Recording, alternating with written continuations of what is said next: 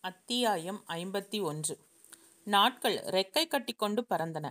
ஆளாளுக்கு கல்யாண வேலையில் மூழ்கியிருக்க சித்தார்த் திருமண நாளை ஆவலுடன் எதிர்பார்த்து காத்திருந்தான். ஆனால் மதுவோ அதற்கு நேர்மாறாக தவித்துக் கொண்டிருந்தாள். அனைவரும் ஆவலுடன் எதிர்பார்த்த நாளும் வந்தது. முதல் நாள் இரவெல்லாம் அவளுக்கு ஏதோ குழப்பமும் பதட்டமும் தோன்றி தூக்கமே இல்லாமல் புரண்டு படுத்து கொண்டிருந்தாள். விடியும் நேரம்தான் களைப்பில் உறங்க ஆரம்பித்தாள். அயர்ந்து உறங்கிக் கொண்டிருந்தவள் தலையை பாசத்துடன் தடவி கொடுத்த விமலா கலங்கிய விழிகளை துடைத்துக் கொண்டு எல்லோரையும் தயாராக சொல்லிக் கொண்டிருந்தார். குளித்து முடித்து பூஜை செய்துவிட்டு மனக்கோலத்தில் வந்தவளை அனைவரும் மனநிறைவுடன் பார்க்க ராஜேஷ் கலங்கிய விழிகளை துடைத்து கொண்டான். அவனது மனம் பெரும் சந்தோஷத்தில் இருந்தது. பெற்றோரின் புகைப்படத்தை வணங்கியவள் பெரியவர்கள் கால்களில் விழுந்து ஆசிர்வாதம் வாங்கிக் கொண்டாள். கோவிலில் சுவாமியை தரிசித்துவிட்டு மணவரையை நெருங்க நெருங்க கால்கள் தள்ளாட கண்கள் இருட்டி கொண்டு வருவது போலிருந்தது அவளுக்கு. சிகப்பு வண்ண பட்டில் எழில் ஓவியமாய் தன் அருகில் அமர்ந்தவளை பார்த்த சித்தார்த் வாழ்வின் மொத்த சந்தோஷத்தையும் ஒன்றாக அடைந்தது போல் மகிழ்ந்தான். மது சித்தார்த்தின் குடும்பம் அவர்களது நண்பர்கள் குடும்பம் ஸ்ரீராம் இரு வீட்டு சம்பந்திகள் என்று குழுமியிருக்க வேத மந்திரம் முழங்க நல்ல நேரத்தில் மதுவின் சங்கு கழுத்தில் சித்தார்த்தின் வலிய கரங்கள் மங்கள நாணை பூட்ட அனைவரும் மன நிறைவுடன் அச்சதை தூவி வாழ்த்த திருமணம் நல்லபடியாக முடிந்தது. அனைவரின் மனமும் நிம்மதியிலும் சந்தோஷத்திலும் நிறைந்திருக்க அவளது விழிகளில் கண்ணீர் நிறைந்திருந்தது. மங்கள நாணை பூட்டிவிட்டு குங்குமத்தை வைக்கும்போது அவள் கன்னத்தில் வழிந்த கண்ணீர் அவன் கைகளில் பட்டு தெரிக்க சிறு வேதனையுடன் அவளை பார்த்தான். மதுவின் நெற்றியில் திலகமிட அருகில் நெருங்கியவன் அவள் காதுகளில் மட்டும் விழும் குரலில் மது கண்ட்ரோல் யுவர் செல்ஃப் என்றதும் நாசுக்காக கண்களை துடைத்து கொண்டாள். அதன் பின் நடந்த சடங்குகளில் ஒருவிதமான இயந்திரத்தனத்துடன் தான் நடந்து கொண்டாள். அவளது கண்ணீரை கண்டவன் அவளை எதுவும் சீண்டவில்லை. சடங்குகள் முடிந்ததும் ரெஜிஸ்டர் ஆபீஸில் திருமணத்தை பதிவு செய்து கொண்டு ஸ்ரீராமின் ஹோமிற்கு சென்று அங்கிருந்த குழந்தைகளுடன் சேர்ந்து காலை உணவை முடித்துக்கொண்டு சித்தார்த்தின் வீட்டிற்கு வந்து சேர்ந்தனர். ஆரத்தி சுற்றி மணமக்களை வீட்டிற்குள் அழைத்துச் சென்றனர். அனைவரும் ஹாலில் அமர்ந்து பேசிக்கொண்டிருக்க மணமக்கள் இருவரும் அருகருகில் இருந்த போதும் எதுவும் பேசிக்கொள்ளவில்லை. சற்று நேரம் கழித்து சித்தார்த் எழுந்து சென்று தன் நண்பர்களுடன் உரையாடி கொண்டிருந்தான். தேவகி நேத்ராவை அழைத்து அண்ணியை உரும்பு கூட்டிட்டு போ. கொஞ்ச நேரம் படுக்க சொல்லு. ரெஸ்ட் எடுக்கட்டும் என்றதும் நேத்ரா மதுவை அழைத்து கொண்டு தன் அறைக்குச் சென்றாள். பின்னாலேயே வந்த சுபா மது புடவையை மாத்திக்க. கொஞ்ச நேரம் படுத்தெழுந்துரு. மதியம் சாப்பிட்டுட்டு கிளம்ப. சரியா இருக்கும் என்றதும் அவள் சொன்னபடியே செய்தவள் இரவில் சரியாக உறங்காததாலும் சோர்வும் சேர்ந்து அழுத்த படுத்த அடுத்த நிமிடமே ஆழ்ந்த உறக்கத்தில் இருந்தாள். சித்தார்த் அந்த அறைக்கு வந்ததையோ ஆழ்ந்து உறங்கும் தன்னை காதலுடன் பார்த்ததையோ அறியாமல் நித்திரையில் ஆழ்ந்திருந்தாள். மீரா அவளை எழுப்பிய போது மணி இரண்டாகி இருந்தது. ஐயோ ரெண்டு மணி நேரம் தூங்கியிருக்கும். அத்தை என்ன நினச்சிக்குவாங்க? என்று எண்ணி அவசர அவசரமாக முகத்தை கழுவிக்கொண்டு வெளியே வந்தாள். தேவகி என்னம்மா நல்லா தூங்குனியா? என்றதும் சாரியத்தை ரொம்ப டயர்டாக இருந்தது என்றாள். அதனால என்ன? வா சாப்பிடலாம். என்றவர் நேத்ரா அண்ணி எழுந்தாச்சுன்னு அண்ணனை சாப்பிட கூட்டிட்டு வா என்றார். உனக்காகத்தான் சித்தார்த் காத்துட்டு இருந்தார். நீ சாப்பிடாம அவர் சாப்பிட மாட்டாராம் என்று மீரா சிரிக்க ஆமாம் அவருக்கு நடிக்க சொல்லிக் கொடுக்கணுமா? என்று நினைத்து கொண்டாள். அனைவரும் மதிய உணவை முடித்துக்கொண்டு கிளம்பினர். ராஜா முத்தையா ஹாலில் மாலை வரவேற்பு. மாலை ஆறு மணிக்கு சித்தார்த் ஆழ்ந்த வண்ண நீல நிற கோட் சூட்டில் கம்பீரமாக நிற்க மது மெருண் வண்ணப்பட்டில் அவனுக்கு இணையாக பொருத்தமான ஜோடியாக உதட்டில் மென் நகையுடன் நின்றிருந்தாள். நண்பர்கள் உறவினர்கள் அலுவலக ஊழியர்கள் என்று மண்டபமே நிரம்பி வழிந்தது. அனைவருமே பொருத்தமான ஜோடி என்று வாழ்த்தினர். அதிரடி இசை எதுவும் இல்லாமல் மென்மையான புல்லாங்குழல் இசையில் கச்சேரி நடந்து கொண்டிருந்தது. ஃபோட்டோ எடுக்கும்போது ஃபோட்டோகிராஃபர் எவ்வளவோ சொல்லியும் சித்தார்த் சில ஃபோட்டோக்களுக்கு ஒத்துக்கொள்ளவில்லை. ஒன்னே ஒன்று எடுத்துக்கொடா என்று சுபா வற்புறுத்தினாள். அவன் மதுவை பார்க்க அவளோ அவன் இருந்த பக்கம் திரும்பவே இல்லை. பின்னர் மீரா மதுவிடம் ஏதோ சொல்ல அரைமணத்துடன் தலையாட்டினாள். அதன் பிறகே ஒரே ஒரு புகைப்படம் மட்டும் எடுக்க சம்மதித்தான். ராஜேஷ் மகிழ்ச்சியில் திளைத்து கொண்டிருந்தான். தங்கைக்கு நல்லதொரு வாழ்க்கை அமையுமா என்று இருந்தவனுக்கு நல்லபடியாக திருமணம் முடிந்து தன் கணவனுடன் அவள் சேர்ந்து நிற்பதை பார்த்து பார்த்து அவனது உள்ளம் பூரித்தது. வரவேற்பு முடிந்ததும் சித்தார்த்தை தனியாக அழைத்துச் சென்றவன் அவனை ஆற தழுவிக்கொண்டான் சித்தார்த் உனக்கு ரொம்ப பெரிய மனசு. அவ ஏதாவது கொஞ்சம் எடக்கா நடந்துக்கிட்டாலும் நீ கொஞ்சம் பார்த்து நடந்துக்கோடா என்றான். இதை நீ சொல்லணுமா? என் மதுவை. அதாவது உன் தங்கையை நான் பத்திரமா பார்த்துக்கிறேன். போதுமா? என்றான் சிரிப்புடன். அவன் சொன்னதை கேட்டு சிரித்தவன் எனக்கு அந்த நம்பிக்கை இருக்குது அவளும் உன்னை புரிஞ்சுக்கிற நாள் ரொம்ப தூரத்தில் இல்லை. உன்னுடைய குடும்ப வாழ்க்கைக்கு என்னுடைய மனமார்ந்த வாழ்த்துக்கள் என்று கையை பிடித்து குலுக்கி தன் வாழ்த்தை தெரிவித்தான். வரவேற்பு முடிந்ததும் இருவரையும் அழைத்து கொண்டு மதுவின் மாமா வீட்டிற்கு வந்து சேர்ந்தனர். சித்தார்த்துடன் வந்த சுபா ஹரி இருவரும் சற்று நேரம் இருந்துவிட்டு கிளம்பிச் சென்றதும் அவள் தன் அறைக்கு வந்து அமர்ந்தாள். எப்போது இந்த புடவை நகைகளை அவிழ்ப்போம் என்றிருந்தது. வித்யா மதுவிற்கு தலைவாரி கொண்டிருக்க மேகலா நகைகளை எடுத்து நகைப்பெட்டியில் வைத்தாள். அவள் சற்று பதட்டத்துடன் அமர்ந்திருக்கவும் அவளது மனம் திக் திக் என அடித்து கொண்டது. என்னடி டென்ஷனாக இருக்கா? என கேட்டாள் வித்யா. அதெல்லாம் ஒன்றும் இல்லை என்றாள். இன்னைக்கு நேரம் அவ்வளவா நல்லா இல்லையா? அதனால் சடங்கை நாளன்னைக்கு வச்சுருக்காங்க என்றாள் மேகலா. அவளுக்கு அப்பாடா என்றிருந்தது. வித்யாவும் மேகலாவும் கீழே சென்று விட தன் அலுப்பு தீர நன்கு குளித்துவிட்டு கீழே இறங்கி வந்தாள். அவள் படியில் இறங்கி கிச்சனுக்கு செல்லும் வரை கண்களை அகற்றாது அவளையே பார்த்து கொண்டிருந்தான் சித்தார்த். கணவனின் பார்வை தன்னை தொடர்வதை உணர்ந்தாலும் அவனை திரும்பி பார்க்கவில்லை. ஒரு பார்வைக்கு கூட பஞ்சமாகி போனதை எண்ணி பெருமூச்சு விட்டபடி அமர்ந்திருந்தான். மது நீ உன்னோட பக்கத்து ரூமில் படுத்துக்கோ. உன் ரூமில் சித்தார்த் தங்கிக்கட்டும் என்றதும் அவசரமாக அத்தை என்னோட ரூமை நான் யாருக்கும் கொடுக்க மாட்டேன். வேணும்னா அவரை பக்கத்து ரூமில் தங்கிக்க சொல்லுங்க என்றாள். மது என்ன இது? நீ என்ன யாருக்காவா உன் ரூமை கொடுக்க போற? உன் வீட்டுக்காரருக்கு தானே? என்றார். ஏன்? அவர் சித்தார்த் பக்கத்து ரூமில் படுக்க மாட்டாராமா என்றால் வெடிக்கென. என்ன மது இது? இப்படி தலையில் அடிக்கிறது போல பேரை சொல்லி கூப்பிடுற?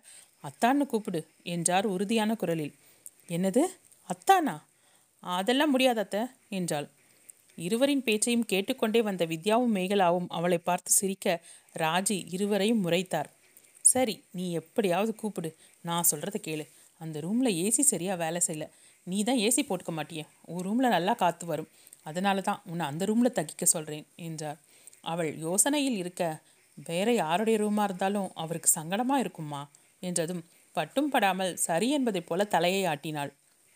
ராஜி சிரித்துவிட்டு வர வர உனக்கு பிடிவாதம் அதிகமாகிடுச்சு அவரை உன் ரூமுக்கு கூட்டிகிட்டு போ என்றதும் என்னவோ கேட்கக்கூடாத ஒன்றை கேட்டுவிட்டது போல. என்னது? நானா? நான் போய் அவரை எப்படி அத்தை கூட்டிகிட்டு போகிறது என்றாள். மேகலா என்னடி என்னவோ சித்தார்த்த தானே இதுக்கு முன்னாடி பார்த்தது பார்க்காதது போல பேசுகிற ஏற்கனவே நல்லா பேசி பழகினவர் தானே இதில் இப்போ என்ன புதுசாக வெட்கம் உனக்கு? என்றாள்.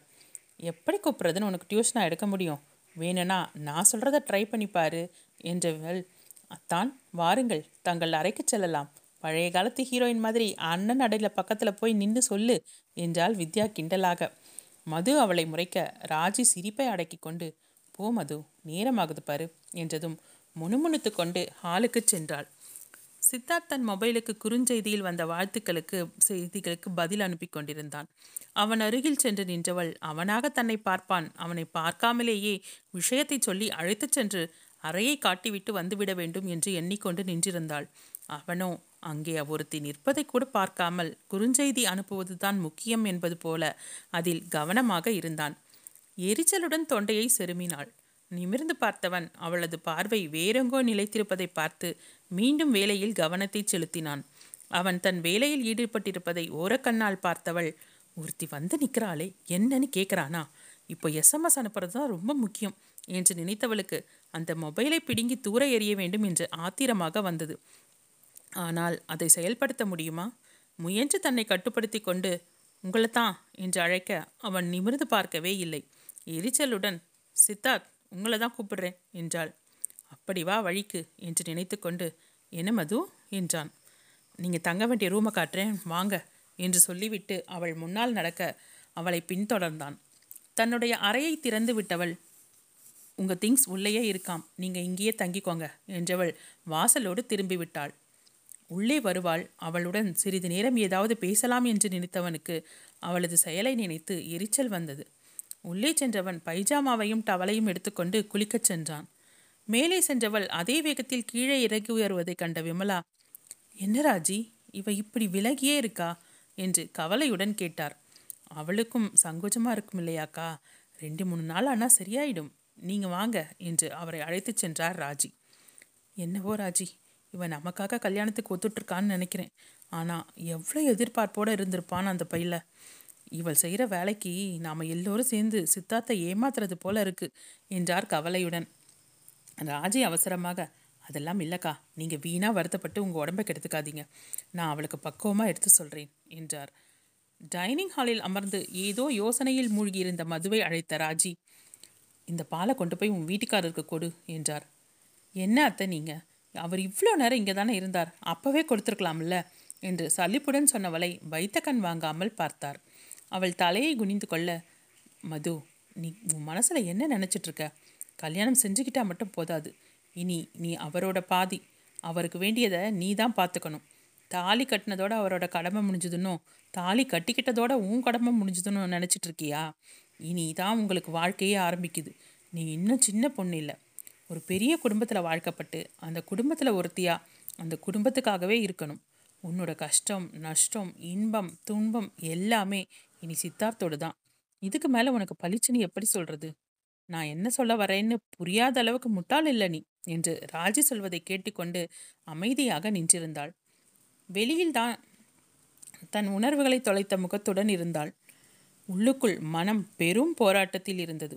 முதலில் நினைத்த போது இவ்வளவு பிரச்சனைகளையும் சமாளித்து விடலாம் என்றிருந்த தைரியம் எல்லாம் அதை எதிர்கொள்ளும் போது நிராயுத பாணியாக போர்க்களத்தில் நிற்பதைப் போல அச்சமாக இருந்தது. நீ நடந்துக்கிறத பார்த்து விமலாக்கா கவலைப்படுறாங்கம்மா. எங்களுக்காகத்தான் நீ கல்யாணம் சந் சம்மதிச்சுட்டு இப்போ சித்தார்த்த வருத்திரியோன்னு அவங்களுக்கு சந்தேகம் வந்துருச்சு என்றதும் அவளது கண்கள் கலங்கின. அவளது கண்களை துடைத்து விட்டவர் உன்னோட மனசு எனக்கு புரியுது. அவ்வளோ சீக்கிரம் மறந்துடக்கூட விஷயம் இல்லை. அதுக்காக இன்னும் பழைய கதையையே நினச்சிட்டு இருக்க முடியுமா? என்று ஆதரவுடன் அவள் தலையை வருடி கொடுத்தார். அவள் அவசரமாக இல்லை அத்தை.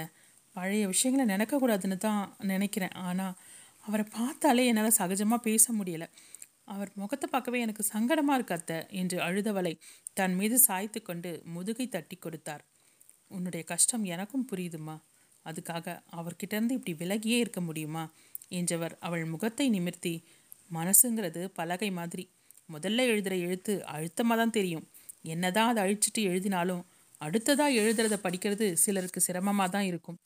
முடியும்னு நினச்சா முடியாதது எதுவும் இல்லை. இதுக்கு மேலே உனக்கு நான் சொல்ல ஒன்றும் இல்லைன்னு நினைக்கிறேன். இந்தா பாலை கொண்டு போ. அதுக்கு முன்னே முகத்தை கழுவிட்டு போ. பாலை அவருக்கு கொடுத்துட்டு கொஞ்ச நேரம் பேசிட்டுரு என்றவரை பார்த்து தலையாட்டி விட்டு சென்றாள். சித்தார்த் இருந்த அறையின் கதவை தயக்கத்துடன் மெல்ல தட்டினாள். குளியலறையில் இருந்தவனுக்கு அந்த சப்தம் காதில் விழவில்லை. எந்த பதிலும் இல்லாமல் போக கதவை தள்ள அது திறந்து கொண்டது. எட்டி பார்த்தவள் உள்ளே நுழைந்தாள். பால்கனி கதவு திறந்திருப்பதை பார்த்து ஒருவேளை அங்கே இருக்கிறானோ? என்று எண்ணிக்கொண்டே சென்றவள் குளியலறையை திறக்கும் சப்தத்தில் திரும்பி பார்த்தாள். குளித்துவிட்டு பைஜாமா அணிந்து கொண்டு வெற்றுடம்புடன் தலையை துவட்டியபடி வெளியே வந்தவனை பார்த்தவள் தடுமாற்றத்துடன் நின்றாள். அவளை கண்டதும் வியப்புடன் என்ன? என்று புருவங்களை உயர்த்தி கேட்டான். அவன் இயல்பாக நின்றிருக்க இவளுக்கு படபடவென வந்தது. எனக்கு இல்லை உங்களுக்கு என்று அவள் குழற அவன் குறுஞ்சிரிப்புடன் பார்த்தான். கண்களை மூடி தலையை தட்டி கொண்டவள் அத்தை உங்களுக்கு இந்த பாலை கொடுத்துட்டு வர சொன்னாங்க. நீங்கள் பாத்ரூமில் இருந்ததை நான் கவனிக்கல. சாரி என்று திக்கு திணறி சொல்லிவிட்டு கட்டில் அருகில் இருந்த மேஜை மீது வைத்தாள். தலையை குனிந்தபடியே அவனை தாண்டி செல்லும்போது நில்லு மது உன்கிட்ட பேசணும் என்றான். எப்போதடா இந்த அறையை விட்டு வெளியேறுவோம் என்ற எண்ணத்துடன் இருந்தவளை அவனது அழைப்பு கலவரப்படுத்த எனக்கு தூக்கம் வருது. நாளைக்கு பேசலாமே என்று திரும்பி பார்க்காமலேயே சொன்னவளின் கரத்தை எட்டி பிடித்தான். அதை எதிர்பார்த்ததைப் போல அதே வேகத்தில் அவனுடைய பிடியிலிருந்து கையை உதறி விடுவித்து கொண்டவள் பக்கத்து அறைக்கு சென்று கதவை தாளிட்டாள். படபடவென அடித்துக்கொண்ட நெஞ்சத்தை கையால் அழுத்தியபடி கதவின் மீதே சாய்ந்து நின்றாள். ராஜி சன்னதியில் இருந்த உண்மையை உணர்ந்து தன் எரிச்சல் கோபம் எல்லாவற்றையும் ஒதுக்கிவிட்டு சித்தார்த்துடன் சற்று நேரம் பேசிக்கொண்டிருக்கலாம் என்று எண்ணித்தான் அவன் இருந்த அறைக்கு சென்றது. ஆனால் அவனை வெற்றிடம்புடன் பார்த்ததும் ஏதோ ஒன்று அவளை அங்கே நிற்க விடாமல் தடுத்தடுத்துடன் அவனது தொடுகையும் பயத்தை கொடுக்க கையை உதறிவிட்டு ஓடி வந்து விட்டாள். சித்தார்த் அத்துமீறி நடப்பவன் இல்லை என்று புரிந்தாலும் இப்போது தன்னிடம் எல்லா உரிமையும் உள்ளவன் என்ற எண்ணம் அவனுக்கு இருந்தால் என்ற அச்சம் அவளை சுற்றி சுற்றி வந்தது.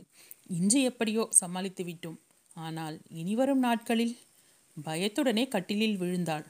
இங்கே சித்தார்த்தின் நிலையோ சொல்லவே வேண்டாம். அவளுடைய நிராகரிப்பு அவனுக்கு முள்ளாய் உறுத்தியது.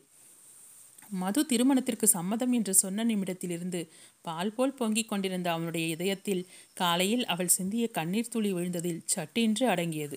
அறைக்கு உள்ளே கூட வராமல் சென்றவள் இப்போது அறைக்குள் கையில் பால் டம்ளருடன் கண்டதும் இதயத்தில் எக்ஸ்ட்ரா பிஜிஎம் இசையோடு துவங்கிய இன்னிசை கச்சேரியை அவளது செய்கையால் தாளம் தப்பி சுருதி பேதத்தை கொடுத்தது. இவ்வளவு நாளாக வேறு வேறாக இருந்தவர்கள் இன்று திருமண பந்தத்தில் இணைந்து தங்கள் வாழ்வில் அடியெடுத்து வைத்த நாள் முதல் அவளது ஓரப்பார்வைக்கும் அவள் உதிக்கும் ஒற்றை வார்த்தைக்கும் தான் ஏங்கி காத்திருக்கையில் இப்படி தன்னை கண்டதும் பயந்து ஓண்டினால் என்ன செய்வது? இது இன்னும் எத்தனை நாட்களுக்கு தொடரும்? அன்றி காலம் முழுதும் இருவரும் வேறு வேறு பாதையில் பயணிக்க நேருமோ? என்ற ஏக்கமும் தன்னையும் தன் காதலையும் புரிந்து கொள்ள அவள் சிறிதும் முயலவில்லையே என்ற சிறு கோபமும் ஒன்று சேர தூங்க பிடிக்காம எழுந்து சென்று பால்கனியில் நின்று தூரத்தில் தெரிந்த கடல் அலையை பார்த்து கொண்டிருந்தான். மதுவும் தூங்காமல் தன் படுக்கையில் புரண்டு கொண்டிருந்தாள். எழுந்து விளக்கை அணைத்துவிட்டு பால்கனி கதவை திறந்து கொண்டு வெளியே வந்தாள். பக்கத்து அறையிலிருந்து வந்த விளக்கொளியில் சித்தார்த் இரு கைகளையும் கட்டிக்கொண்டு பால்கனியில் நின்றிருப்பது தெரிந்தது. சில நொடிகள் அவனையே ஆழ்ந்து பார்த்தாள். மீண்டும் தன் அறைக்கு வந்து படுத்தாள். மதியம் ஆழ்ந்து உறங்கியதாலோ இல்லை மனத்தில் இருந்த சஞ்சலமோ அவளை தூங்க விடாமல் தடுத்தது. கண்களை மூடியபடி படு படுத்திருந்தவளின் விழிகளுக்குள் சித்தார்த் மீண்டும் மீண்டும் வந்து சிரித்தான். ஏக்கத்தோடும் காதலோடும் அவளை பார்த்தான். சட்டென கண்களை திறந்தவள் அதன் பின் மறந்தும் கண்களை மூடவில்லை. அதே நேரம் நமக்கு ஏன் இப்படி தோன்றுகிறது? என்று அறியவும் அதை உணரவும் தோன்றாமல் வெகு நேரம் விழித்து கொண்டிருந்தவள் விடியும் நேரம் தன்னையும் அறியாமல் நித்திரை தழுவ உறக்கத்திற்குச் சென்றாள். அத்தியாயம் ஐம்பத்தி இரண்டு காலையில் விமலா இருவரையும் கோவிலுக்கு சென்று வரும்படி சொன்னார். அவளுக்கு வெறுப்பாக இருந்தாலும் எதையும் வெளிக்காட்டி கொள்ளாமல் சித்தார்த்துடன் கிளம்பிச் சென்றாள். அர்ச்சனை தட்டு வாங்கி கொண்டிருக்க சித்தார்த் பூ வாங்கி வந்து கொடுத்தான். மறுக்காமல் அவள் வாங்கி கொள்ள அவனது மனம் மகிழ்ந்தது. சுவாமி சன்னதியில் அர்ச்சனை தட்டுடன் மொத்த பூவையும் சேர்த்து கொடுத்தவள் கண்களை மூடி பிரார்த்தனை செய்ய ஆரம்பித்தாள். தான் ஆசையுடன் அவளுக்கு பூ வாங்கி கொடுத்தால் அதை அப்படியே எடுத்து கொடுத்து விட்டாளே என்று வருத்தமாக இருந்தாலும் உனக்குத்தான் வாங்கினேன் என்று சொல்லாமல் கொடுத்ததால் சுவாமிக்கு வாங்கினேன் என்று எண்ணி கொடுத்து விட்டிருப்பாள் என்று தன்னைத்தானே சமாதானம் செய்து கொண்டான். கோவிலை சுற்றி வந்த பின் பிரகாரத்திற்கு வந்ததும் அங்கிருந்த தூணில் சாய்ந்து கண்களை மூடி தியானம் செய்வது போல அமர்ந்தாள். இப்போதாவது ஏதாவது பேசலாம் என்று அவன் எதிர்பார்த்து கொண்டிருக்க அவளது விலகல் கடும் எரிச்சலை கொடுத்தது. இருந்தாலும் அவளது மனநிலையை கருத்தில் கொண்டு அவளுடைய மனம் வாரும் வரை தான் காத்திருப்பதாக சொல்லிவிட்டு இப்போது எரிச்சல் பட்டால் எப்படி என்று தன்னைத்தானே சமாதானமும் செய்து கொண்டான். இருவரும் எதுவும் பேசாமலேயே வீட்டிற்கு வந்தபோது சுபா தனது குடும்பத்துடனும் அண்ணனின் குழந்தைகளையும் அழைத்து கொண்டு வந்திருந்தாள். இயல்பாக பேசிய மனைவியை சிறு தாங்களுடன் பார்த்தான். ஹரியிடம் பேசிக்கொண்டிருந்தாலும் அவ்வப்போது மலர்ந்த செந்தாமரையைப் போலிருந்த அவளது முகத்தை பார்வையால் வருடிக் கொண்டிருந்தான். மாப்பிள கொஞ்சம் எங்களையும் கவனிப்பா என்று சொல்ல சிரித்து கொண்டே தலையை கோதினான்.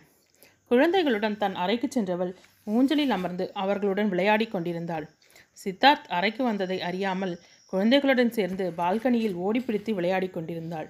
அவன் சப்தம் போடாமல் ஜன்னல் வழியாக வெளியில் நடப்பதை பார்த்து கொண்டிருந்தான்.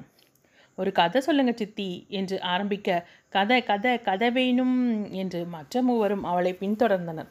சரி சரி சொல்கிறேன் ஆனால் ஒரே ஒரு கதை தான் சரியா? என்றாள். குழந்தைகளும் ஒன்றாக சரி என்றனர். அவள் ஊஞ்சலில் அமர்ந்து அருந்ததியை மடியில் இருத்திக்கொள்ள ஆர்த்தியும் ஆகாஷும் இரண்டு பக்கமும் அமர்ந்திருக்க வருண் ஊஞ்சலின் கைப்பிடியில் அமர்ந்து அத்தையின் கழுத்தை கட்டிக்கொண்டான் குழந்தையோடு குழந்தையாக கதைக்கு ஏற்றாற் போல கண்களில் பாவத்தை கொண்டு வந்து அவள் கதை சொல்லிக் கொண்டிருக்க இவை அனைத்தையும் புன்னகையுடன் ரசித்துக் கொண்டிருந்தான் சித்தார்த் குழந்தைகளை அழைக்க அங்கே வந்து சுபா. தம்பியின் பார்வையில் இருந்த காதலை கண்டதும் சற்று ஆற்றாமையாக இருந்தது அவளுக்கு. எல்லாம் சரியாகிவிடும் என்று சமாதானம் செய்து கொண்டவள் சித்தார்த் என்று அழைத்தாள். சப்தம் கேட்டு திரும்பி பார்த்தவன் ஷ் என்று வாயில் விரல் வைத்து சகோதரியை அமைதியாக இருக்கச் சொன்னான். கடுப்புடன் அவன் அருகில் அமர்ந்தவள் இதெல்லாம் ஒரு பழப்பாடா? அவள் என்னடானா அங்கே உட்காந்துருக்கா நீ என்னடானா இங்கே தனியாக உட்காந்து அவளை ரசிச்சிட்ருக்க. இப்படியே விலகி விலகி இருந்தால் எப்படி? இங்கே சரி இதையே நம்ம வீட்லேயும் செய்வீங்களா? என்றால் சிறு கோபத்துடன். புன்னகைத்தவன் தெரிஞ்சு தானே கல்யாணம் செஞ்சுக்கிட்டேன். என் பேரை கேட்டாலே வேண்டான்னு ஓடினவ. கல்யாணம் செய்துக்கும் அளவுக்கு மனசு மாறி வந்திருக்கா. சில சமயம் கொஞ்சம் கஷ்டமாக தான் இருக்குது ஆனால் சரியாகிடும் என்றவனை கவலையுடன் பார்த்தாள். உனக்கு அந்த நம்பிக்கை இருந்தால் சந்தோஷம். எங்களோட வேண்டுதலும் அதுதான்டா என்றால் ஆறுதலாக. மௌனமாக தலையை ஆட்டிக்கொள்ள சரி நான் மதுக்கிட்ட பேசிட்டு வரேன் என்று பால்கனிக்கு சென்றாள். அவளை கண்டதும் சிரித்துக்கொண்டே அருந்ததியை தூக்கி கொண்டு எழுந்தாள். என்ன குட்டீஸ் அத்தையோட அரட்டையா? என்று குழந்தைகளிடம் கேட்டவள். உனக்கு செட் இவங்க தானா என்று சிரிப்புடன் கேட்டாள் சுபா. குழந்தைகளோட விளையாடிட்டு இருந்தா மனசில் இருக்கிற கவலை கூட மறந்து போயிடும் என்றவளை ஆழ்ந்து பார்த்தாள். நாமளும் குழந்தையாவே மாறிட்ட மாதிரி ஒரு ஃபீல் எனக்கு குழந்தைங்கன்னா ரொம்ப பிடிக்கும் என்றால் ஆத்மார்த்தமாக. ஓ அப்போ அடுத்த வருஷம் உன் கையில் ஒரு குட்டி சித்தார்த்தையோ இல்லை மதுவையோ எதிர்பார்க்கலாம் என்று அவள் சிரிக்க கிடலுடன் சுபாவை பார்த்தாள். ஆராய்வது போல சுபாவின் பார்வை இருக்க தகித்த மனத்துடன் கூப்பிடுறது மாதிரி இருக்கு. நான் கீழே போகிறேன் அண்ணி என்றவள் வேகமாக அறையை நோக்கி வந்தாள். வாசற்படியில் நின்று கொண்டு தன்னையே பார்த்து கொண்டிருந்தவனை கண்டதும் அவனது பார்வையை எதிர்கொள்ள முடியாமல் தலையை கவிழ்த்து கொண்டு அவனை தாண்டி சென்றாள். அத்தை எவ்வளோ ஜாலியாக எங்கள் கூட விளையாடிட்டு இருந்தாங்க. போங்கம்மா. இப்போ யார் எங்கள் கூட விளையாடுவாங்க? என்று வருண் அழ ஏண்டா மாமா இல்லையா? என்று அவன் கேட்டதும் குழந்தைகள் ஆர்ப்பரிப்புடன் அவனை சூழ்ந்து கொண்டனர். இப்போ உன்னோட டேனா? என்றாள் அவள் கிண்டலாக. சிரித்தவன் குழந்தைகளிடம் கவனத்தை திருப்ப பரிதவிப்புடன் தம்பியை பார்த்தாள் அவள். கடவுளே எப்போது ம மதுவின் மனசு மாறி இருவரும் ஒன்றி வாழ்வது என் தம்பிக்கு பொறுமையை கொடு என்று வேதனையோடு வேண்டிக் கொண்டவள் கண்களில் துளிர்த்த கண்ணீரை துடைத்துக்கொண்டு அங்கிருந்து சென்றாள்.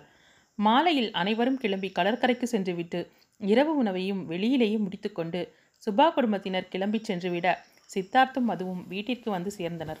காரில் வரும்போது கூட அவன் பக்கமாக அவள் திரும்பி கூட இல்லை. சித்தார்த்தும் அமைதியாக காரை செலுத்தி கொண்டிருந்தான். அவன் காரை பூட்டிவிட்டு வரும் வரை அங்கேயே நின்றிருந்தவள். அவனுடன் இணைந்து புன்சிரிப்புடன் வீட்டினுள்ளே நுழைந்தாள். அவளது செய்கையை கண்டவனுக்கு புன்னகை அரும்பியது. அவர்கள் இருவரும் இன்முகத்துடன் உள்ளே வந் நுழைந்ததை கண்ட பெரியவர்களுக்கு பெரும் ஆறுதலாக இருந்தது. அனைவரும் அமர்ந்து பேசிக்கொண்டிருக்க ராஜி எழுந்து சமையலறைக்கு செல்ல மதுவும் அவருக்கு பின்னாலேயே சென்றாள். பால் டம்ளர்களுடன் வந்தவள் அனைவருக்கும் கொடுக்க சித்தார்த் வாங்கி பக்கத்தில் இருந்த டேபிள் மீது வைத்தான். தன் அறைக்கு சென்று உடை மாற்றிக்கொண்டே அப்பாடா இன்னைக்கு தப்பிச்சோம் என்று நினைத்து கொண்டே மீண்டும் அவள் கீழே செல்ல மேலே வந்து கொண்டிருந்த சித்தார்த் அவளை தாண்டி அறைக்கு சென்றான். அவன் அமைதியாக செல்வது அவளுக்கு வியப்பாக இருந்தது. அறைவாசலில் நின்றவன் மது என்றதும் அவளுக்கு திக்கென்றது. விமலா அங்கே அமர்ந்திருக்க எதுவும் சொல்ல முடியாமல் திரும்பி மேலே பார்த்தாள். பாலை அப்படியே வச்சுட்டு வந்துட்டேன். கொஞ்சம் எடுத்துட்டு வரியா? என்று கேட்டதும் முகம் போன போக்கை பார்த்து அவனுக்கு சிரிப்பாக வந்தது. விமலா தன்னை பார்ப்பதை உணர்ந்து தன் முகத்தை சீர்படுத்தி கொண்டு பால் டம்ளரை எடுக்க கொஞ்சம் சூடாக கொண்டு போமா ஆறி இருக்கும் என்றார் ராஜி. அவளும் ம் என்று சிரித்துக்கொண்டே சொல்லிவிட்டு அவர்களுக்கு பின்னால் சென்றதும் முனகிக் கொண்டே சென்றாள். கதவை தட்டியதும் திறந்தவனிடம் டம்ளரை நீட்டினாள். அவன் வாங்காமல் வழிவிட்டு விலகி நின்றான். அவள் தயக்கத்துடன் நிற்க உள்ளே வா மது நீ அங்கேயே நின்றுட்டு இருந்தா பெரியவங்க என்ன நினைப்பாங்க? என்று காரணத்தை சொன்னான். அவன் சொன்னதன் உண்மையை உணர்ந்தவள் உள்ளே வந்து டேபிள் மேல் பாலை வைத்துவிட்டு நான் என் ரூம்க்கு போகிறேன் என்றாள். உன் ரூமா இதானே உன் ரூம் இதைத்தானே எனக்கு கொடுக்க மாட்டேன்னு சொன்ன? என்று முறுவலுடன் கேட்க அவள் திரு திருவென விழித்தாள். அப்படியானால் நான் அத்தையிடம் பேசியதை கேட்டிருக்கிறான் என்று நினைத்தவள் அவனை முறைத்தாள். என்ன முறைக்கிற? நீயே எனக்கு சொந்தமாகிட்ட. இனி உன்னோடது எல்லாமே என்னோடது. உனக்கு உரிமையானதெல்லாம் இனி எனக்கும் உரிமையானது தானே என்று கேட்டுக்கொண்டே அவள் பின்னால் வந்து நின்றான். பயத்தில் உடல் நடுங்கியது. அத்தை கூப்பிடுற மாதிரி இருக்கு என்று அங்கிருந்து செல்ல முயல அவங்க உன்னை கூப்பிட்டிருந்தா ஏன் காதிலும் விழுந்திருக்கும் என்றபடி அவளுக்கு முன்னால் வந்து நின்றான். பயமும் பதட்டமும் சேர அவளுக்கு கைகள் நடுங்க ஆரம்பித்தன. ஏன் அது என்கிட்ட பேசக்கூட மாட்டேன்ற? நீயா சம்மதிச்சு தானே இந்த கல்யாணம் நடந்தது? உன்னோட மனசு மாறுற வரைக்கும் காத்திருக்கேன்னு சொல்லியும் இன்னும் உனக்கு என்ன தயக்கம்? சொல்லு. நான் என்ன செஞ்சேன்? என்றான். எல்லாம் உங்களால் தான். நீங்கள் என் வாழ்க்கையில் வந்த பின்னால் தான் எல்லா குழப்பமும் வந்தது. எனக்கு நிம்மதியே இல்லாமல் போச்சு என்றால் சிறு வேதனையுடன். நான் என்ன உன்னை கடத்திட்டு போயா? கல்யாணம் செஞ்சுக்கிட்டேன். நானே விலகி போன பிறகு நீயே சம்மதம் சொல்லி தானே நம்ம கல்யாணம் நடந்தது? சின்ன சின்ன சீண்டல் சிரிப்பு இதுக்கெல்லாம் கூட எனக்கு அனுமதி இல்லையா? நான் ஜடம் இல்லை மது என்று ஆற்றாமையுடன் சொன்னான். தலையை அழுந்தி கோதிக்கொண்டு சரி போனதெல்லாம் போகட்டும் என்றவன். இருந்து மல்லிகை பூவை எடுத்து உனக்காக வாங்கிட்டு வந்தேன் என்றான் தழைந்த குரலில். நானும் இவனோடு தானே இருந்தேன். இந்த பூவை எப்போது வாங்கினான்? என்று யோசிக்க அதை யூகித்தவன் வரும்போது சிக்னலில் வாங்கினேன். நீ கொஞ்சமாவது என்னை திரும்பி பார்த்துருந்தா தெரிஞ்சிருக்கும். நீ தான் என் பக்கமே திரும்பலையே என்று ஏக்கமாக சொல்லிக்கொண்டே அவளிடம் நீட்டினான். அவள் அமைதியாக நிற்க காலையில் கோயிலுக்கு போகும்போது உனக்கு தான் பூ வாங்கினேன். ஆனால் நீ அம்மனுக்குன்னு நினச்சி கொடுத்துட்ட என்றதும் தெரிஞ்சுதான் கொடுத்தேன் என்றால் முகத்தில் அடித்தார் போல. அவன் ஒரு கணம் கோபத்தில் இறுகினான். எவ்வளவு பிரியத்துடன் இவளுக்காக வாங்கி வந்தேன். ஆனால் இவளுக்கு தெரிந்தே கொடுத்திருக்கிறேன் என்கிறாள். எவ்வளவு திமிரு இவளுக்கு என்று எண்ணியவன் வெறுப்புடன் கையில் இருந்த பூவை அங்கிருந்த குப்பை கூடையில் போட்டான். அவள் திகைப்புடன் நின்றிருக்க உன்கிட்ட வந்தாலும் திரும்ப அந்த குப்பைக்கு தானே போக போகுது? நீ போடுறத பார்க்குற தைரியம் எனக்கு இல்லை என்று வேதனையுடன் சொன்னவன் கதவை திறந்து விட்டான். அவனது கோபத்தையும் வேதனையையும் கண்டவள் வெளிரிய முகத்துடன் அந்த அறையில் இருந்து வெளியேறினாள். அவள் கண்களை துடைத்துக்கொண்டே அறைக்குள் செல்வதை மாடியிலிருந்து இறங்கி வந்த மேகலா தீபக் இருவரும் பார்த்தனர். அவ்வளவு நேரம் தனிமையில் பேசி சிரித்தது எல்லாம் மறந்து போக தீபக் மௌனமாக இறங்கிச் செல்ல மதுவின் அறையை திரும்பி பார்த்து கொண்டே கணவனை தொடர்ந்தாள் மேகலா. தீபக் ஏதாவது பேசுவான் என்று காத்திருக்க அவன் லேப்டாப்பில் அமர்ந்துவிட மேகலா கோபத்தோடு அவன் மடியில் இருந்த லேப்டாப்பை பிடுங்கி தூரமாக வைத்தாள்.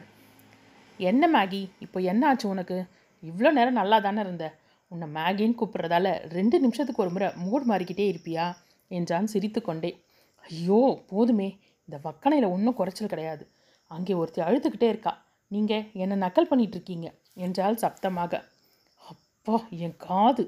சின்ன வயசில் உனக்கு ஒரு கழுத பாலை வாங்கி ஒன்றா ஊற்றுனாங்களா என்ன? இந்த கற்று கத்துற.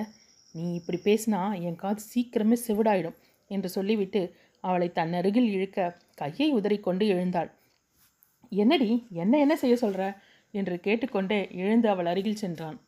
உங்களை எத்தனை முறை சொல்கிறேன் மேகலான்னு கூப்பிடுங்கன்னு. என்னவோ கன்றாவியா மேகி நூடுல்ஸ்னு என்றவள். சரி விடுங்க. நான் போய் மதுவை பார்த்து என்ன ஆச்சுன்னு கேட்க போகிறேன் என்றாள். மேகலா சொல்கிறத கொஞ்சம் புரிஞ்சுக்க.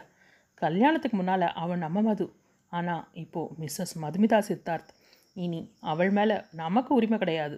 அதுவும் இல்லாமல் அவங்க ரெண்டு பேரோட பிரச்சனைக்கு நடுவில் நாம் எப்படி தலையிட முடியும்? என்று கேட்டான். நீங்கள் என்ன தான் சொல்லுங்கள் என்னால் சமாதானமாக முடியல. நான் போய் ராஜேஷ் அண்ணா கிட்ட சொல்ல போகிறேன் என்று அவள் தீவிர பாவத்துடன் சொல்ல யாரு? ராஜேஷ் கிட்டேயா? அவன் நேராக போய் மதுக்கிட்ட தான் சண்டை போடுவான். அதுக்கு நீ சும்மா இருக்கலாம். அவனுக்கு கோபம் வராது. வந்தா அவ்வளவுதான். பேசாமல் போய் படுடி என்று சொல்லிவிட்டு லேப்டாப்பை எடுத்துக்கொண்டு அமர்ந்தான். சரி நான் போய் தண்ணி எடுத்துகிட்டு வரேன் என்று சொல்லிவிட்டு வெளியே செல்ல அந்த நேரம் சித்தார்த் இறுகிய முகத்துடன் தோட்டத்திற்கு செல்வது தெரிந்ததும் தீபக்கிடம் சொன்னாள். அவன் யோசனையோடு அமர்ந்திருக்க மேகலா மெல்ல கதவை நோக்கி சென்றாள். ஏய் மேகலா நீ போய் வீணா பிரச்சனையை பெருசுப்படுத்தாத. அவங்களே சமாதானமாகிடுவாங்க என்றான் அதட்டலாக. நான் ஒன்றும் உங்கள் அத்தை பொண்ணுக்கிட்ட போய் பேசலை. என் ஃப்ரெண்டை பார்த்து பேச போகிறேன் என்று சொல்லிவிட்டு மதுவின் அறைக்கு சென்றாள். அறைக்கதவில் கை வைத்ததுமே திறந்து கொள்ள மது என்று குரல் கொடுத்தாள். தோட்டத்தில் உழவிக் கொண்டிருந்த சித்தார்த்தை பார்த்தபடி பால்கனியில் நின்றிருந்தவள் வேகமாக கண்ணை துடைத்து கொண்டு உள்ளே வந்தாள். வா மேகலா இன்னும் தூங்கலையா? என்றதும் நீ ஏண்டி இன்னும் தூங்கலை?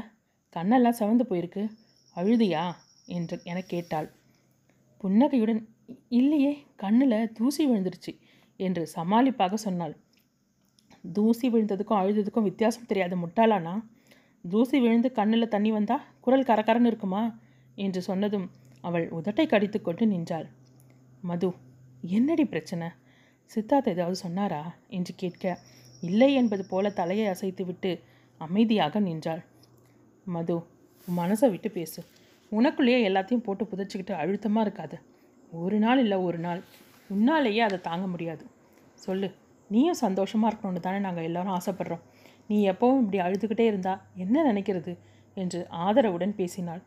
தோழியின் தோளில் சாய்ந்து அழுதவள். என்னால் ஒருத்தரோட வாழ்க்கையே பாழாகிடும். எனக்கு கல்யாணம் வேணான்னு எவ்வளவு சொன்னேன். ஆனால் நீங்கள் எல்லாரும் சேர்ந்து என்னை எப்படி எல்லாம் பேசுனீங்க? என்னால் அம்மாவுக்கு அட்டாக்கே வந்துச்சு. அதனால தான் கல்யாணத்துக்கு சம்மதம் சொன்னேன். அதன் பிறகும் அர்ஜுனோட நினைப்பு எனக்கு இருக்கக்கூடாது. அப்படி இருந்தால் அது சித்தார்த்துக்கு நான் செய்யும் துரோகம்னு எனக்கு நானே சமாதானம் சொல்லிக்கிட்டேன். அவருக்கு உண்மையாக இருக்கணும்னு அர்ஜுன் சம்மந்தப்பட்ட எல்லாத்தையும் அப்பாவுக்கிட்ட கொடுத்தேன். ஆனால் அது எல்லாமே கொஞ்சமும் பிரயோஜனம் இல்லாமல் போயிடுமோன்னு எனக்கு பயமாக இருக்குது என்றாள் கண்ணீருடன். அதுக்கும் இப்போ நீ அழறதுக்கும் என்ன சம்பந்தம்? என்று கேட்ட மேகலாவை ஆதங்கத்துடன் பார்த்தாள். நானும் சித்தார்த் கிட்ட சாதாரணமாக பேசணும்னு தான் நினைக்கிறேன். ஆனால் அவர் என் பக்கத்தில் வந்தாலும் அவர் பேசும்போது அவரோட சில மேனரிசம் இதையெல்லாம் பார்க்கும்போது அர்ஜுனை ஏன் ஞாபகப்படுத்துகிறார் அந்த ஆத்திரத்தில் நான் அவரை ஏதாவது சொல்லிடுறேன். இன்றைக்கும் அப்படி தான் ஆச்சு. நான் எந்த விஷயம் எனக்கு ஞாபகம் வரக்கூடாதுன்னு நினைக்கிறேனோ அந்த விஷயமே என் கண்ணு முன்னால் நடக்கும்போது என்னால் அவரோட சேர்ந்து எப்படி வாழ முடியும்? அர்ஜுனையும் மறக்க முடியாமல் சித்தார்த்தோடையும் வாழ முடியாமல் தவிச்சிட்டு இருக்கேன் மேகலா. சித்தார்த்தோட வாழ்க்கையை பாழாக்கிட்டு இருக்கேங்கிற உறுத்தல் தான் எனக்கு வருது. நான் என்ன பாவம் செஞ்சேன்? கடைசி வரைக்கும் இப்படி நிம்மதியே இல்லாமல் தான் இருக்கணுமா? என்று சொல்லி அழுதவளை தேற்ற வார்த்தைகள் இல்லாமல் தடுமாறியவள். அவளை தன்னோடு சேர்த்து அணைத்து ஆறுதலாக முதுகை தட்டி கொடுத்தாள். அழாதே மது. ஒரு பிரச்சனைன்னு இருந்தால் கண்டிப்பாக ஒரு தீர்வும் இருக்கும். உன்னுடைய பிரச்சனைக்கும் ஏதாவது ஒரு தீர்வு இருக்கும். மனசை போட்டு குழப்பிக்காத. நம்பிக்கையோடு இரு. அதே நேரம் சித்தார்த் கிட்ட சகஜமாக இல்லைனாலும் பேசவாவது முயற்சி பண்ணும் மது. அவரும் சாதாரண மனுஷன் தானே. காதலிச்சு கல்யாணம் செஞ்சுக்கிட்ட மனைவி கிட்ட சாதாரணமாக பேசக்கூட முடியாமல் தவிப்பாக தானே இருக்கும். இப்போது எதையும் யோசிக்காமல் படுத்து தூங்க முயற்சி பண்ணு. குட் நைட் என்று ஆறுதலாக சொல்லிவிட்டு வெளியே வந்தாள். அனைத்தையும் கணவனிடம் சொல்ல தீபக் தலையை பிடித்தபடி அமர்ந்து விட்டான். சித்தார்த்தும் அர்ஜுனும் நிறைய விஷயங்களில் ஒத்துப்போவதை வைத்து அவரோடு சீக்கிரமே சேர்ந்துடுவான்னு நினச்சோமே. இப்போது அவளோட மனக்குழப்பத்துக்கு நாமே வழி ஏற்படுத்திட்டோம். ஆனால் நிச்சயம் மது இதிலிருந்து வெளியே வருவா. அதுக்கு முதல்ல அவளோட மனசில் இருக்கிறது அவளுக்கு புரியணும். இதை யாரும் புரிய வைக்க முடியாது. அப்படி செஞ்சால் அது சித்தார்த் மேலே வெறுப்பை தான் அதிகமாக்கும். புரியும். மெதுவாக புரியும் என்றான். அவள் ஏன் சித்தார்த்தை பார்த்து ஒதுங்கி ஒதுங்கி போனான்னு இப்போதானே நமக்கு புரியுது. இதை அவள் ஆரம்பத்திலேயே சொல்லியிருந்தாலும் கல்யாணத்தை மறுக்க காரணம் சொல்கிறான்னு தான் நினச்சிருப்போம்ல? என்றாள் மேகலா. தலையை ஆட்டிக்கொண்டே நான் போய் சித்தார்த்தை பார்த்துட்டு வரேன். அவன் என்ன மூடில் இருக்கான்னு தெரியலை என்று எழுந்தான். தோட்டத்தில் உலவிக் கொண்டிருந்த சித்தார்த் தன்னையே திட்டிக் கொண்டான். அவள் தான் புரியாமல் நடந்துக்கிறாள் நானும் அவகிட்ட கொஞ்சம் கடுமையாக தான் நடந்துட்டேன். பாவம் பயந்துட்டா. கண்ணெல்லாம் கலங்கியது போல தான் தெரிஞ்சுது. ச்சே எனக்கு ஏன் இவ்வளவு கோபம் வருது? அவளை பற்றி தெரிஞ்சு தானே கல்யாணம் செஞ்சுக்கிட்டேன். அவளும் சின்ன பொண்ணு தானே. சுபாவுக்கு தெரிஞ்சா அவ்வளவுதான். என்னை பேசியே தீர்த்துடுவா. இனி மது ஏதாவது கோபமாக பேசினாலும் நான் கொஞ்சம் பொறுத்து போகணும். அவளை அவளுக்கே புரியும் வரை பொறுமை காத்தாகணும் என்று தனக்குத்தானே சொல்லிக்கொண்டதும் மனம் சற்று லேசானது போல் இருந்தது தன் அறைக்கு செல்ல எழுந்து வீட்டின் உள்ளே வர அவனை நோக்கி தீபக் வந்து கொண்டிருந்தான். புதுமாப்பிள்ளை எங்கே? இந்த நேரத்தில் தோட்டத்திலிருந்து வரீங்க? என்றான் கேலியாக. சும்மாதான். காற்று நல்லா குளு குளுன்னு இருந்தது. அதான். சரிப்பா. எனக்கு தூக்கம் வருது. Good night. என்றான் புன்னகையுடன். தீபக்கும் தெளிந்திருந்த சித்தார்த்தின் முகத்தை பார்த்துவிட்டு குட் நைட் என்றான். சித்தார்த் மதுவின் அறைக்கு சென்று கதவை தட்ட அது திறந்தே இருந்தது. அவள் நல்ல உறக்கத்தில் இருந்தாள். விளக்கை கூட நிறுத்தாமல் தூங்குபவளையே சற்று நேரம் பார்த்தவன் ஒரு பெருமூச்சுடன் விளக்கை நிறுத்திவிட்டு தன் அறைக்குச் சென்றான். அத்தியாயம் ஐம்பத்தி மூன்று ராஜியும் வித்யாவும் காலை உணவு தயாரித்து கொண்டிருக்க வித்யா மது இன்னும் எழுந்து வரல. மணி ஏழராக போகுது என்று சொல்ல ஆமாம்மா நான் போய் பார்த்துட்டு வரேன் என்றவள் மதுவின் அறைக்கு வந்தாள். சோர்ந்த முகத்துடன் படுக்கையில் இருந்தவளின் நெற்றியை தொட்டு பார்த்தாள். உடல் அனலாக கொதித்து கொண்டிருந்தது. அவள் ராஜையிடம் சென்று சொல்ல இப்படி ஜுரம் அடிக்குதே இன்னைக்கு அவளை அவங்க வீட்டுக்கு அழைச்சிட்டு போக வருவாங்களே என்ன செய்யறது? எதுக்கும் தேவகி அக்காவுக்கு ஃபோன் செய்து தகவல் சொல்லிடுவோம் என்று அவருக்கு ஃபோன் செய்து சொல்ல தான் உடனே அஸ்வந்துடன் வருவதாக கூறி ஃபோனை வைத்தார். சொன்னபடி தேவகியும் அஸ்வந்தும் வந்து சேர்ந்தனர். மதுவை பார்த்துவிட்டு ஒன்றுமில்லை கொஞ்சம் அலைச்சலில் வந்த ஃபீவராக இருக்கும். மூணு நாளில் சரியாகிடும் என்றவன் கொண்டு வந்திருந்த மருந்தை கொடுத்து விட்டு கீழே இறங்கி வர ஜாகிங் சென்றிருந்த சித்தார்த்தும் ராஜேஷும் வந்து சேர்ந்தனர். என்னடா திடீர்னு வந்திருக்க? வீட்டில் எல்லாரும் எப்படி இருக்காங்க? என்று கேட்டான் சித்தார்த். நான் மட்டும் இல்லை அம்மாவும் வந்திருக்காங்க. அன்னிக்கு ஃபீவர் அதான் மெடிசன் கொடுத்துட்டு வந்தேன் என்றான். ஃபீவரா என்றவன் அவளுடைய அறைக்கு சென்றான். தன் அம்மாவிடம் பேசிவிட்டு துவண்ட கொடியைப் போலிருந்தவளின் நெற்றியை தொட்டு பார்க்க அவள் கண்களை மூடிக்கொண்டாள். மகனின் கவலை தோய்ந்த முகத்தை கண்ட தேவகி அலைச்சல் தான் கண்ணா ரெண்டு மூணு நாளில் சரியாகிடும் என்று சமாதானம் செய்ய புன்முறுவல் பூத்தான். அன்னையிடம் சிறிது நேரம் பேசியவன் குளித்துவிட்டு மனைவியின் அருகில் அமர்ந்தான். பெரியவர்கள் அனைவரும் பேசி அவளது ம உடல்நிலையை கருத்திற்கொண்டு மதுவை வீட்டிற்கு அழைத்துச் செல்வதை மேலும் நான்கு நாட்களுக்கு தள்ளி வைத்தனர். அடுத்து வந்த இரண்டு நாட்களும் அவளுக்கு நேரத்திற்கு மருந்து கொடுப்பது சித்தார்த்தின் பொறுப்பாக ஆயிற்று. அவள் சற்று தெளியும் வரை அவனே அனைத்தையும் கவனித்து கொண்டான். அவனது இந்த கவனிப்பு அவளுக்கு சற்று தயக்கத்தை கொடுத்தாலும் அவன் கேட்கும் கேள்விக்கு பதில் சொல்லும் நிலைக்கு கொண்டு வந்து நிறுத்தியிருந்தது. மதுவின் உடல் சற்று தேறியதும் நல்ல நாளில் இருவரையும் வீட்டிற்கு அழைத்து செல்ல சுபாவும் ஹரியும் வந்திருந்தனர். மது அனைவரிடமும் ஆசிர்வாதம் வாங்கிக் கொள்ள விமலா ஒரு நிமிஷம் சுபா மதுக்கிட்ட கொஞ்சம் பேசிட்டு அனுப்புகிறேன் என்றார். சித்தார்த் பெரியவர்களுடன் பேசிக்கொண்டிருக்க மதுவை அழைத்து சென்ற விமலா மது உன் மனசில் கவலை சஞ்சலம் இருக்கலாம். இங்கே எல்லார் மேலேயும் கோபமும் இருக்கும் என்றதும் அவள் நிமிர்ந்து பார்த்தாள். கண்டிப்பாக இருக்கும். பழசையெல்லாம் கனவா நினைச்சு மறந்துட்டு கிடைச்சிருக்கிற நல்ல வாழ்க்கையை சந்தோஷமாக ஏற்றுக்கோமா இனிமேல் இதுதான் உன்னோட வாழ்க்கை. அந்த வாழ்க்கையை சந்தோஷமாக வாழறதும் சங்கடப்படுத்திக்கிறதும் உன் கையில் தான் இருக்குது அது மட்டும் இல்லைடா. சந்தோஷம் துக்கம் எல்லாமே நாமளே நமக்கு ஏற்படுத்திக்கிறது. உன்னை மற்றவங்க புரிஞ்சுக்கணும்னு நினைக்காம நீ நீ மற்றவங்கள புரிஞ்சு அனுசரித்து நடந்துக்க முயற்சி செய். நான் சொல்ல வர்றது உனக்கு புரிஞ்சிருக்கும். புத்திசாலித்தனமாக நடந்து நல்ல பேர் எடு இனி அவங்க தான் உன்னுடைய முதல் சொந்தம். உன்னால் எல்லோருக்கும் நிம்மதியும் சந்தோஷமும் வரும்படி இருக்கணும் என்றவர் கலங்கிய வழிகளுடன் அவள் கன்னத்தில் முத்தமிட அவரை அணைத்து கொண்டு கண்ணீர் வடித்தாள். ராஜி ஆறுதலாக அவளை தட்டி கொடுக்க நீங்கள் வளர்த்த பொண்ணு நிச்சயமாக உங்கள் எல்லார் பேரையும் காப்பாற்றுவேன் நீங்கள் உடம்ப பார்த்துக்கோங்க நேரத்துக்கு மருந்து சாப்பிடுங்க. நான் தினம் ஃபோன் செய்கிறேன் உங்களுக்கு என்னை பார்க்கணுன்னா சொல்லுங்கள் அவரோட கிளம்பி வந்துடுறேன். அத்தை நீங்களும் என்னை நினச்சி கவலைப்படக்கூடாது என்று அவர்கள் இருவருக்கும் நம்பிக்கை அளிக்கும் விதமாக பேசி அனைவரது மனத்தையும் குளிர வைத்தாள். என்ன ஆண்டி இன்னும் உங்கள் பொண்ணுக்கு அட்வைஸ் முடியலையா? என்று கேட்டுக்கொண்டே வந்தாள் மேகலா. விமலா கலங்கிய கண்களை துடைத்து கொண்டு கிளம்புடாமது என்றதும் இரண்டடி சென்றவள் ராஜியை சேர்த்து அணைத்து கொண்டு அழுதாள். ராஜிக்கும் அழுகை பொங்கியது. சமாளித்து கொண்டு இவ்வளோ நேரம் எங்களுக்கு ஆறுதல் சொல்லிட்டு நீ அழற? என்றதும் உங்கள் எல்லாரையும் ரொம்ப மிஸ் பண்ணுவேன். எப்படி விட்டுட்டு இருப்பேன்? என்று அழுகையோடு சொன்னாள். என்னடா நீ? என்ன தனியாக இருக்க போற? உனக்கு புதுசாக எவ்வளவு சொந்தங்கள் வந்திருக்கு?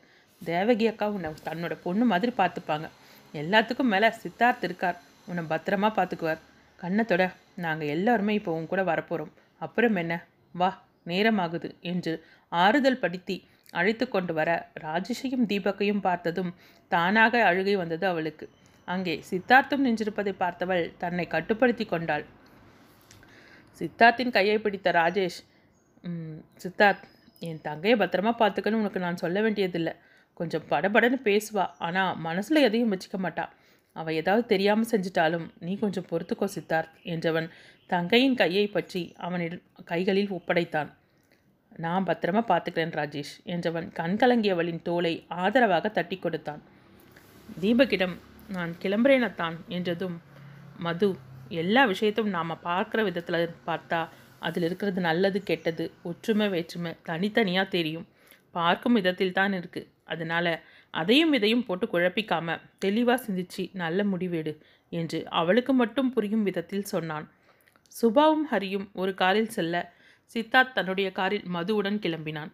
பின்னாலேயே மற்றவர்களும் அவர்களை தொடர்ந்து சென்றனர். ஆரத்தி எடுத்து இருவரையும் உள்ளே அழைத்துச் சென்றனர். மது பூஜை அறையில் விளக்கேற்றி விட்டு வந்து ஹாலில் சோஃபாவில் அமர அங்கு வந்த சித்தார்த் இயல்பாக அவள் அருகில் அமர்ந்தான். அவனது அருகாமை அவளுக்கு பதட்டத்தை ஏற்படுத்தியது. ஆனால் அவனோ எவ்விதமான தயக்கமும் இல்லாமல் அனைவரிடமும் பேசிக்கொண்டிருந்தான் அதே நேரம் ஜீவாவும் ரமேஷும் வந்தனர். ஜீவா உள்ளே நுழையும் போதே என்னடா புதுமாப்பிள்ள எப்போ வந்த? எப்படி இருக்க? என்று கேட்டுக்கொண்டே வர. அதுதான் சமயம் என்று எழுந்தவள். வாங்க ஜீவாண்ணா ரமேஷ் அண்ணா எப்படி இருக்கீங்க? என்றாள். இருவரும் புன்னகையுடன் நான் நல்லா இருக்கேன் மது. நீ எப்படி இருக்க? என்று விசாரிக்க அவர்களை உபசரித்து விட்டு சமையல் அறைக்கு சென்றாள். தேவகி சமையலை மேற்பார்வை பார்த்து கொண்டிருக்க ராஜியும் விமலாவும் அவருடன் பேசிக் கொண்டிருந்தனர். என்னம்மா நீ எழுந்து வந்துட்ட? என்று தேவகி கேட்க ஜீவானாவும் ரமேஷனாவும் வந்திருக்காங்க அத்தை. காஃபி போட்டு கொண்டு போகலாம்னு வந்தேன் என்றாள். நீ இருமா நான் கொடுத்து அனுப்புகிறேன் என்றவர் வேலையாட்கள் மூலமாக கொடுத்து அனுப்பினார் நீ போய் சுபா மீராவோட பேசிட்டு என்றவர் நேத்ராவை அழை- அழைத்து அவளுடன் மதுவை அனுப்பி வைத்தார். சந்துருவும் ஈஸ்வரனும் சித்தார்த்தின் தந்தையுடன் அமர்ந்து பேசிக் கொண்டிருக்க ஆதியும் ஹரியும் சித்தார்த்தின் அறையை அலங்கரித்து கொண்டிருந்தனர். இரவு உணவுக்கு பின் ஜீவாவும் ரமேஷும் கிளம்பிவிட ஆதி சித்தார்த்தை அழைத்தான். தன் அறைக்கு சென்றவன் அங்கு செய்திருந்த அலங்காரத்தை பார்த்து என்ன அண்ணா இது? இப்போ எதுக்கு இதெல்லாம்? அவள் மனசு கஷ்டப்படும்னு தானே கல்யாணமே சிம்பிளாக செஞ்சோம் என்று சற்று கோபத்தோடு சொன்னான். சித்தார்த் இதுக்கு எதுக்கு டென்ஷன் ஆகிற? போய் ரெடியாகு என்று ஹரி சொல்ல முணுமுணுத்தபடி குளித்துவிட்டு பட்டு வேட்டி சட்டையில் வந்தான். ஏற்கனவே முரு முறுக்கி கொண்டிருக்கிறாள். இன்னும் இதையெல்லாம் பார்த்தால் அவ்வளவுதான். வேப்பிலை எடுக்காத குறையாக ஆடினாலும் ஆடுவாள் என்று எண்ணிக்கொண்டு சோஃபாவில் அமர்ந்தான். சுபா மீராவின் லேசான ஒப்பனையிலேயே தேவதையாக தெரிந்த மதுவியின் கன்னத்தை வழித்து திருஷ்டி கழித்த ராஜி மதுமா சொன்னதெல்லாம் நினைவிருக்கட்டும். நாங்கள் இப்போ கிளம்புறோம். நாளைக்கு வரோம் என்றவர் சுபாவையும் மீராவையும் அழைத்து போகச் சொன்னார். சித்தார்த்தின் அறைக்குள் வந்தவள் அறையின் விஸ்தரிப்பையும் செய்திருந்த அலங்காரத்தையும் பார்த்தவளது இதயம் மேலும் வேகமாக துடித்தது. சற்று தைரியத்தை வரவழைத்து கொண்டு அவனை தேடினாள். பால்கனியில் நின்று கொண்டு யாருடனோ மொபைலில் பேசிக் கொண்டிருந்தான். சற்று சீரான போதும். மனத்திற்கு இன்னமும் பலமில்லாத காரணத்தால் களைப்புடன் சேர்த்து கால்களும் தள்ளாட சோஃபாமில் அமர்ந்து கண்களை மூடினாள். அதன் பிறகு எவ்வளவு நேரமானதோ சித்தார்த் உள்ளே வர அங்கே சோஃபாவில் அமர்ந்திருந்தவளை பார்த்துவிட்டு புன்சிரிப்புடன் அவள் அருகில் அமர்ந்தான். வெண்பட்டு சேலையில் களைத்த முகத்துடன் ஒரு ஓவியம் போன்று உறங்கிவிட்டிருந்தவளை காதலுடன் பார்த்தான். இப்படி உரிமையுடன் உன் அருகில் அமர எத்தனை போராட்டம்? என்று நினைத்து கொண்டவன் அவளை கட்டிலில் படுக்க சொல்லலாம் என்ற எண்ணத்துடன் மென்மையாக அழைத்தான். அந்த குரல் அவனுக்கே கேட்டிருக்குமோ என்னவோ. ஆனால் படாரண கண்ணை திறந்தவள் அத்தனை அருகில் அமர்ந்திருந்தவனை கண்டதும் வாரி சுருட்டி கொண்டு எழுந்தாள். அவளது செய்கை சிரிப்பை வரவழைக்க மரியாதை மனசில் இருந்தால் போதும் உட்காரு என்றான். அவனது வார்த்தைகள் அவளை சீண்டிவிட சோஃபாவில் அமர்வதாக எண்ணிக்கொண்டு விரைப்பாக அமர்ந்தவள் பொத்தென கார்பெட்டில் அமர்ந்தாள். சட்டென சுதாரித்து கொண்டு அப்படியே சோஃபாவில் சாய்ந்து அமர்ந்து கொண்டாள். சிரிப்பை சிரமப்பட்டு அடக்கி கொண்டு இப்போதானே சொன்னேன் மரியாதை மனசில் இருந்தால் போதும் வந்து மேலே உட்கார் என்றான். எனக்கு கீழே உட்காந்தா வசதியாக இருக்கும் அதனால தான் கீழே உட்காந்தேன் என்று வீம்பாக அவள் கூற சரி அப்போ நானும் கீழே உட்காந்துக்கிறேன் என்னோட பாதி நீயே கீழே உட்காந்துருக்க எனக்கு மட்டும் இப்படி மேலே உட்கார்றது ஏன்? என்று சொல்லிக்கொண்டே அவள் அருகில் அமர்ந்தான். சற்று நகர்ந்து அமர முயன்றவளின் கரத்தை பிடித்து தன் கையில் வைத்து கொள்ள அவளது இதயம் வேகமாக அடித்து கொண்டது. அவன் பிடியில் இருந்து தன் கையை எடுக்க முயல அவன் விடாமல் கையை பற்றி உள்ளங்கையில் தன் ஆட்காட்டி விரலால் கோடு போட்டான். குறுகுறுப்பில் மீண்டும் அவள் கையை இழுக்க ஏ மது நம்ம கல்யாணம் ரொம்ப சிம்பிளாக நடந்துச்சுன்னு உனக்கு கவலையா? என்று அவளது கவனத்தை திசை திருப்ப முயன்றான். அவள் எரிச்சலுடன் கவலையா? சேச்சே அப்படியே சுவிட்சர்லாந்து பனிமலையில் நின்னது மாதிரி குழு குழுன்னு இருக்கேன் என்று வெடுக்கென சொன்னாள். ஆ? ஸ்விஸ்னு சொன்னது தான் ஞாபகம் வருது. நாம் ரெண்டு பேரும் ஹனிமூனுக்கு எங்கே போகலாம் சொல்லு என்று உள்ளங்கையில் கோடு போடுவதை விட்டுவிட்டு விரலில் சொடுக்கெடுத்தபடி கேட்க தைரியத்தை வரவழைத்து கொண்டு கொஞ்சம் கையை விட்டுட்டு பேசுகிறீங்களா என்றாள். அது மட்டும் முடியாது என்றவனை திகைப்புடன் பார்த்தாள். உன்னை கடைசி வரைக்கும் கைவிடாமல் காப்பாற்றுவேன்னு உன் கழுத்தில் தாலி கட்டும் போதும் அக்னியை வலம் வரும்போதும் மந்திரம் சொல்லி உன் கையை பிடிச்சிருக்கேன். என்ன போய் என்ன வார்த்தை சொல்லிட்ட மது? என்று அவன் கவலையுடன் கேட்டதும் கடவுளே என்னை ஏன் இப்படி சோதிக்கிற? என்று முணுமுணுத்து கொண்டே தலையில் கை வைத்து கொண்டு அமர்ந்தாள். ஆனாலும் அவன் அதை கண்டு கொள்ளாமல் என்னம்மா ஒன்றுமே சொல்ல மாட்டேன்ற? எங்கே போகலாம்? இப்போதைக்கு இந்தியாவிலே ஏதாவது ஒரு இடத்துக்கு போகலாம். கொஞ்ச நாள் ஆகட்டும். ஒரு ஃபாரின் ப்ராஜெக்ட் ஒன்று வரும் போல தெரியுது. அதோட சேர்ந்து நம்ம ஹனிமூனையும் வச்சுக்கலாம் என்று அவன் சொல்லி கொண்டிருக்க அவள் கண்களை மூடி ஒரு கையால் தலையை தாங்கி பிடித்தபடி அமர்ந்திருந்தாள். அவளது நிலையை கண்டவன் மது தூக்கம் வருதா? என்றதும் அவசரமாக இல்லையே எனக்கு தூக்கமெல்லாம் ஒன்றுமில்லை உங்களுக்கு தூக்கம் வந்தா நீங்கள் போய் படுத்துக்கோங்க என்றாள் வேகமாக. ரொம்ப நல்லதாக போச்சு. எனக்கும் தூக்கம் வரல.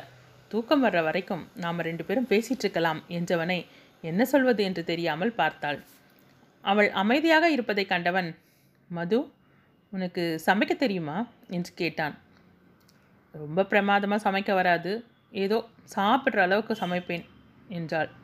ஓ அந்த அளவுக்கு சமைப்பியா? காஃபி போட தெரியுமா? என்றான். திரும்பி அவனை முறைத்தபடி காஃபியெல்லாம் நல்லாவே போடுவேன் தெரியும் என்றாள். Very good. சரி காஃபியில் எத்தனை ஸ்பூன் உப்பு போட்டு குடிப்ப? என்று கேட்க கேள்வியை சரியாக காதில் வாங்காமல் ஒரு ஸ்பூன் போட்டுக்குவேன் என்றாள். அவனோ நானெல்லாம் காஃபியில் சர்க்கரை தான் போட்டு குடிப்பேன். உப்பெல்லாம் போட்டு குடிக்க மாட்டேன் என்று தீவிர பாவனையுடன் சொல்ல எரிச்சலுடன் நிமிர்ந்து அமர்ந்தாள். அப்புறம் என்று அவன் ஆரம்பிக்க இங்கே பாருங்க சமையலுக்கு ஆளாக எடுக்கிறீங்க. இப்படி எடுக்க மடக்கா கேள்வி கேட்குறீங்க இதெல்லாம் ஒரு கேள்வி. அதுக்கு சிரிப்போட பதில் வர என்று பொறிந்தாள். நான் என்னதான் செய்யட்டும். நீ தான் என் முகத்தை பார்த்தாலே திரும்பிட்டு போகிற இந்த லட்சணத்தில் உன்கிட்ட ரொமான்ஸாவாக பேச முடியும். சினிமாவில் வர மாதிரி பக்கம் பக்கமாக லவ் டயலாக் பேசணுன்னு நெஞ்சு நிறைய ஆசை இருக்குது ஆனாலும் உனக்கு பயந்தே கண்ட்ரோல் பண்ணிக்க வேண்டியதாக இருக்குது நீ மட்டும் ஊன் ஒரு வார்த்தை சொல்லு. காதல் வசனமாக பேச நான் ரெடி என்று காதலுடனும் ஏக்கத்துடனும் சொன்னவனின் முகத்தை நிமிர்ந்து பார்க்க தைரியம் இல்லாமல் ப்ளீஸ் ஏன் இப்படி பேசுகிறீங்க என்றவளின் கண்கள் கலங்கின. அவளது கண்ணீரை துடைக்க துடித்த கைகளை அடக்கிக் கொண்டு அவளது மனநிலையை மாற்றும் பொருட்டும் கைகள் இரண்டையும் உயர்த்தி சோம்பல் முறித்தான். அப்பா எனக்கு தூக்கமாக வருது. நான் தூங்க போகிறேன் சாதாரணமாக பேசுகிறதுக்கே பைசா கேட்ப போல. நீ எங்கே பெட்டில் என் பக்கத்தில் படுப்ப? ஒரு பெட்ஷீட்டை போட்டு கீழே படுத்துக்கோ. இல்லைனா இந்த சோஃபாவில் படுத்துக்கோ என்று சொல்லிக்கொண்டே எழுந்தவனை தொடர்ந்து எழுந்தாள். கபோர்டிலிருந்து அவளுக்கு ஒரு பெட்ஷீட்டையும் தலையணையையும் எடுத்து சோஃபாவில் மேல் வைத்தவன் குட் நைட் என்றபடி கட்டிலை நோக்கி நடந்தான். அவனுடைய எதிர்பார்ப்பை பொய்யாக்காமல் இங்கே பாருங்கள் எனக்கு கீழே படுத்தோ சோஃபாவில் படுத்தோ பழக்கம் கிடையாது. நான் பெட்டில் தான் படுப்பேன். உங்களுக்கு வேணும்னா நீங்கள் கீழே படுங்க.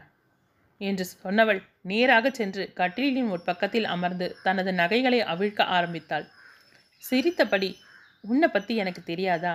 நான் என்ன சொல்வேனோ அதுக்கு நேர்மாறாக தானே செய்வேன் என்று எண்ணிக்கொண்டே உனக்கு பிரச்சனை இல்லைன்னா தாராளமாக பெட்லேயே படுத்துக்கோ. நான் எல்லாத்தையும் உன் கூட ஷேர் பண்ணிக்க தயார். சிலரை மாதிரி என் ரூமை யாருக்கும் கொடுக்க மாட்டேன்னு பிடிவாதமெல்லாம் பிடிக்க மாட்டேன் என்று சொல்லிக்கொண்டே கட்டிலில் அமர்ந்தான். தன் வேலையை சில நொடிகள் நிறுத்திவிட்டு பிறகு தொடர்ந்தவள் எனக்கு ஏசி பிடிக்காது. ஏசியை நிறுத்துறீங்களா? என்று அவன் பக்கமாக திரும்பாமலேயே கேட்டாள். அது மட்டும் முடியாதே. எனக்கு ஏசி இல்லைன்னா தூக்கமே வராது என்றதும் கோபத்துடன் எனக்கு நைட் குளிர்னா என்ன செய்யறது? என்றாள். இதென்ன கேள்வி? நான் தான் உன் பக்கத்திலேயே இருக்கேனே என்றான் சாதாரணமாக. என்ன? என்று பதட்டத்துடன் அவனை திரும்பி பார்த்தாள். கையில் இருந்த புத்தகத்திலிருந்து கண்ணை அகற்றாமல் உனக்கு கற்பனை சக்தி அதிகம்னு எனக்கு தெரியும். ஆனாலும் உனக்கே இது கொஞ்சம் ஓவராக தெரியல? கேட்டால் பிளாங்கெட் கொடுக்க மாட்டேனா? என்ற அர்த்தத்தில் சொன்னேன் என்று சொல்லிவிட்டு சிரிப்பை அடக்க முயல்வதை கண்டவள் பார்க்க தான் ஒன்றும் தெரியாத மாதிரி இருக்கார். ஆனாலும் லுல்லு என்று எண்ணிக்கொண்டே அவன் எடுத்து கொடுத்த பிளாங்கெட்டை மூடிக்கொண்டு அவனுக்கு எதிர்ப்புறமாக திரும்பி படுத்தாள். காலையில் இருந்திருந்த தயக்கம் பயம் பதட்டம் எல்லாம் இப்போது சற்று குறைந்தது போலிருந்தது. அந்த நிம்மதியுடன் கண்களை மூடியவுடன் உறங்கிவிட்டாள்.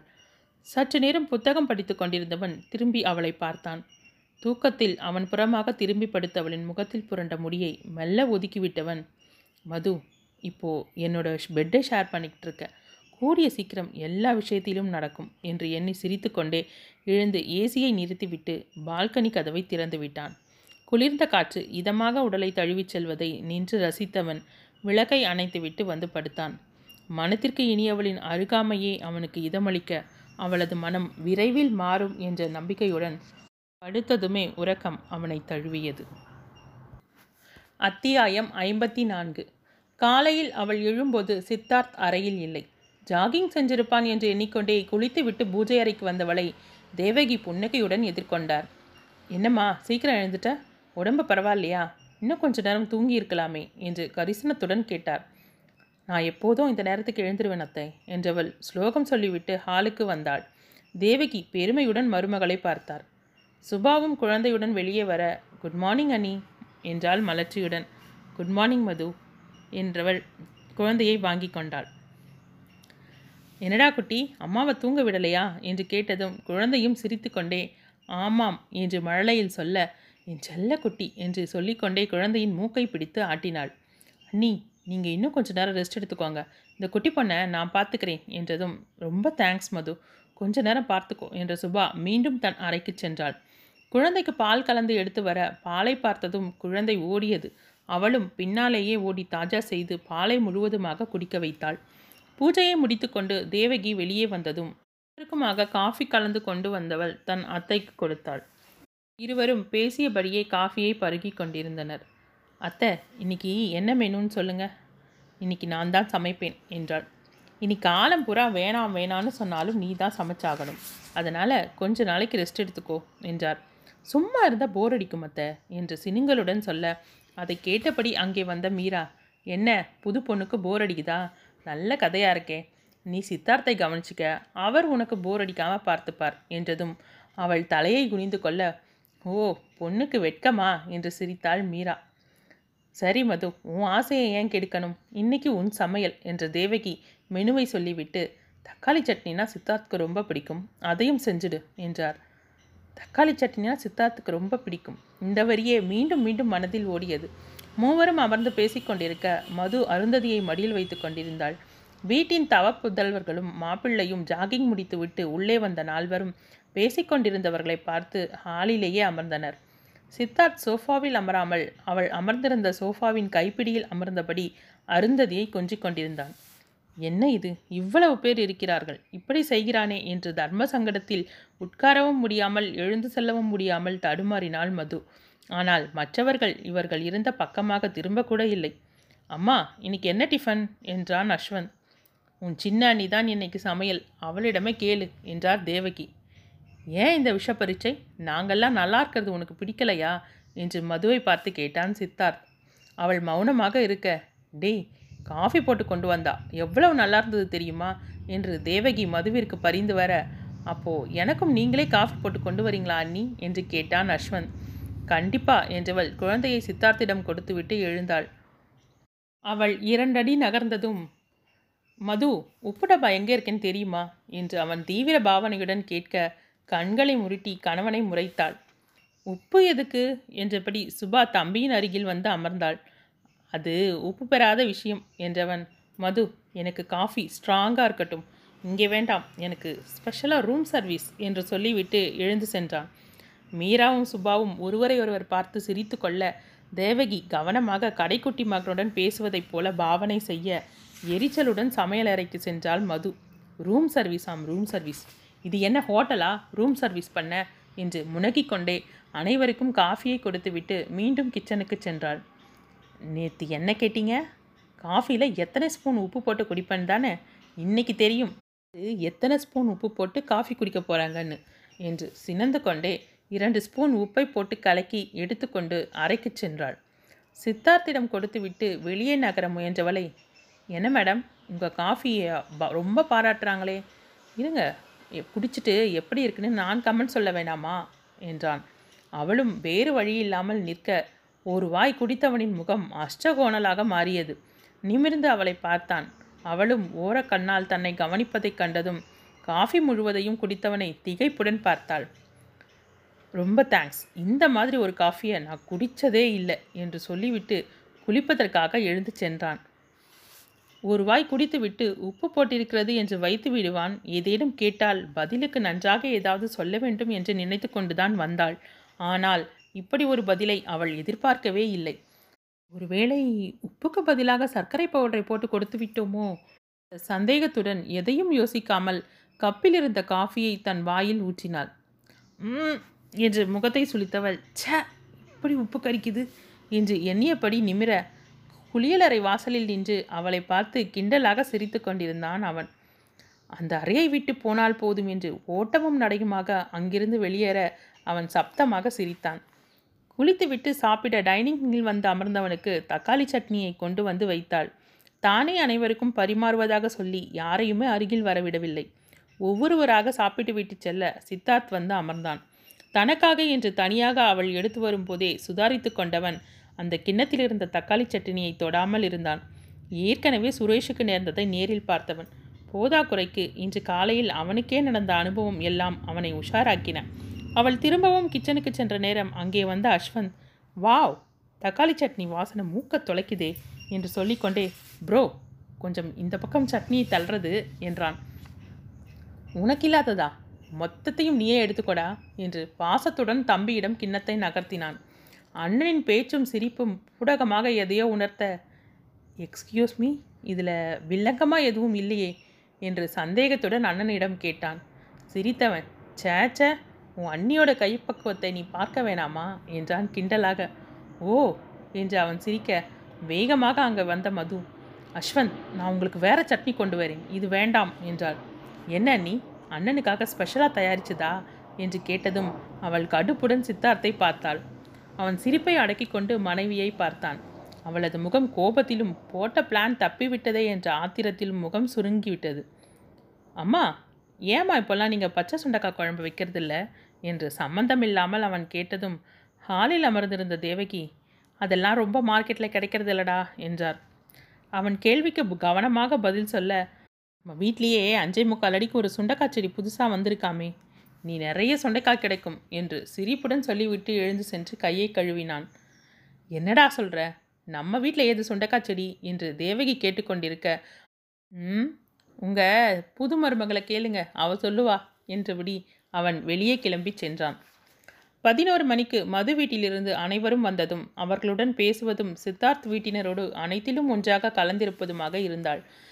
ராஜியும் விமலாவும் அவள் சித்தார்த் குடும்பத்தினருடன் சேர்ந்து கலகலப்பாக பழகுவதை பார்த்ததும் பெரும் நிம்மதி அடைந்தனர். இரவு நெருங்க நெருங்க அவளுக்கு பயம் தொற்றிக்கொண்டது காலையில் ஏதோ ஒரு தைரியத்தில் என்னென்னவோ செய்தாகிவிட்டது. இப்போது என்ன செய்வது என்ற பயத்துடன் அறைக்குச் சென்றாள். சித்தார்த் ஊஞ்சலில் அமர்ந்திருந்தான். அவள் சப்தமே இல்லாமல் கட்டிலில் படுத்துக்கொண்டாள் அவன் உள்ளே வருவதைக் கண்டதும் உறங்குவதைப் போல கண்களை மூடிக்கொண்டாள்.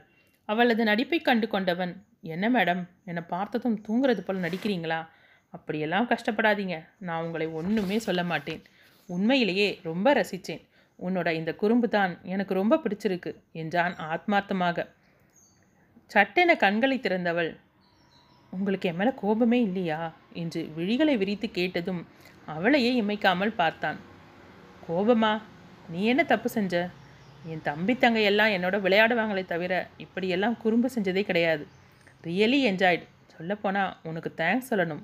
தேங்க்ஸ் மது என்றவன் அவள் கையை பிடித்து உள்ளங்கையில் ஒரு முத்தம் கொடுக்க கூச்சத்துடன் கையை இழுத்து கொண்டாள். சாரி மது டிஃபன் ரொம்ப நல்லா இருந்தது. காலையிலேயே சொல்லணும்னு நினச்சேன் என்றவன் புன்னகையுடன் படுத்துவிட அவளுக்குத்தான் உறக்கமே வரவில்லை. இதயம் கனப்பது போல தோன்ற தூக்கம் வராமல் புரண்டு கொண்டிருந்தாள். பக்கத்தில் படுத்திருந்தவனோ நிம்மதியாக உதட்டில் உறைந்த புன்னகையுடன் உறங்கிக் கொண்டிருந்தான். அவனது முகத்தையே பார்த்து கொண்டிருந்தவளையும் மெல்ல தூக்கம் தழுவியது. அத்தியாயம் ஐம்பத்தி ஐந்து. சித்தார்த் திருமணம் முடிந்து இருபது நாட்களுக்கு பிறகு அன்றுதான் அலுவலகம் சென்றான். இருவரின் வாழ்வும் தாமரை இலை தண்ணீர் போல ஒன்றோடு ஒன்று ஒட்டாமலே சென்று கொண்டிருந்தது. அன்றைய நிகழ்விற்கு பிறகு சித்தார்த்திடம் தன் குறும்புத்தனத்தை காட்டாமல் இருந்தாள்.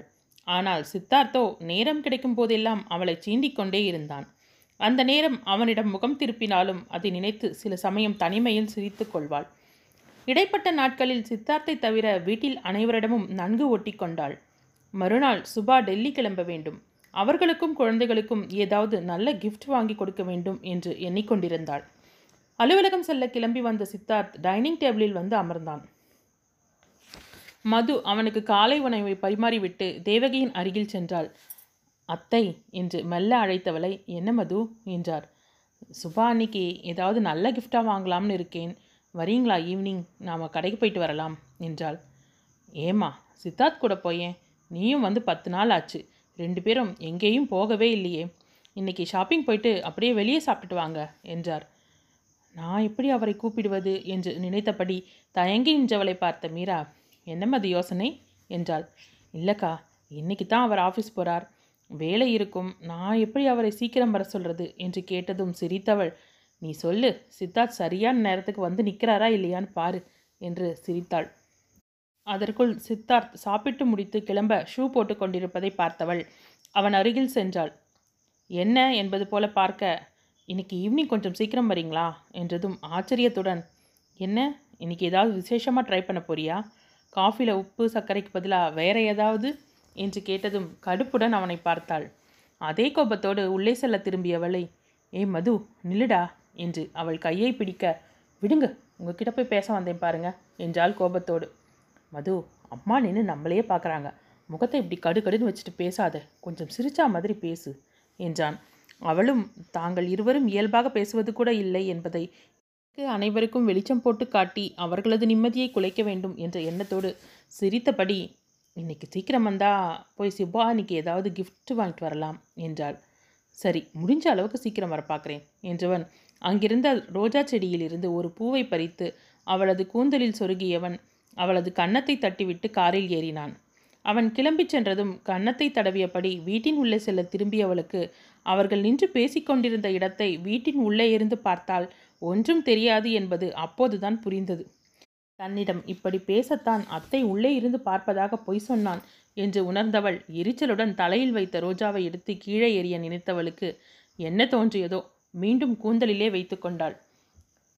சித்தார்த் அலுவலகத்தின் உள்ளே நுழைந்த சிறிது நேரத்திற்கெல்லாம் ஜீவாவும் ரமேஷும் ஒருவர் பின்னால் ஒருவராக அவனுடைய அறைக்கு வந்தனர். என்னடா புதுமாப்பிள எப்படி இருக்க? என்று கேட்டபடி வந்த ரமேஷை பார்த்த சித்தார்த் புன்னகையுடன் ஜம்முன்னு இருக்கேன் என்றான். சித்தார்த்தின் முகத்தில் இருந்த சந்தோஷத்தை பார்த்த ஜீவா நீங்கள் ரெண்டு பேரும் கல்யாணத்தில் இருந்த நிலையமே பார்த்து என்ன நடக்குமோ ஏது நடக்குமோன்னு பயந்துட்டே இருந்தேன்டா. நீ சந்தோஷமாக இருந்தா அது போதும் என்று சிரித்தான். மது எப்படி இருக்கா? உங்கள் ரெண்டு பேரையும் அம்மா வீட்டுக்கு கூப்பிடணும்னு சொல்லிட்டு இருந்தாங்க. நான் தான் கொஞ்ச நாள் ஆகட்டும்னு சொன்னேன் என்ற ரமேஷ் தயங்கியபடி. சித்தார்த் மது உன்கிட்ட நல்லபடியாக நடந்துக்கிறாளா? என்று கேட்டான் அக்கறையுடன். புன்னகைத்தவன். எதுக்கு இவ்வளோ சந்தேகம்? என்றவன்.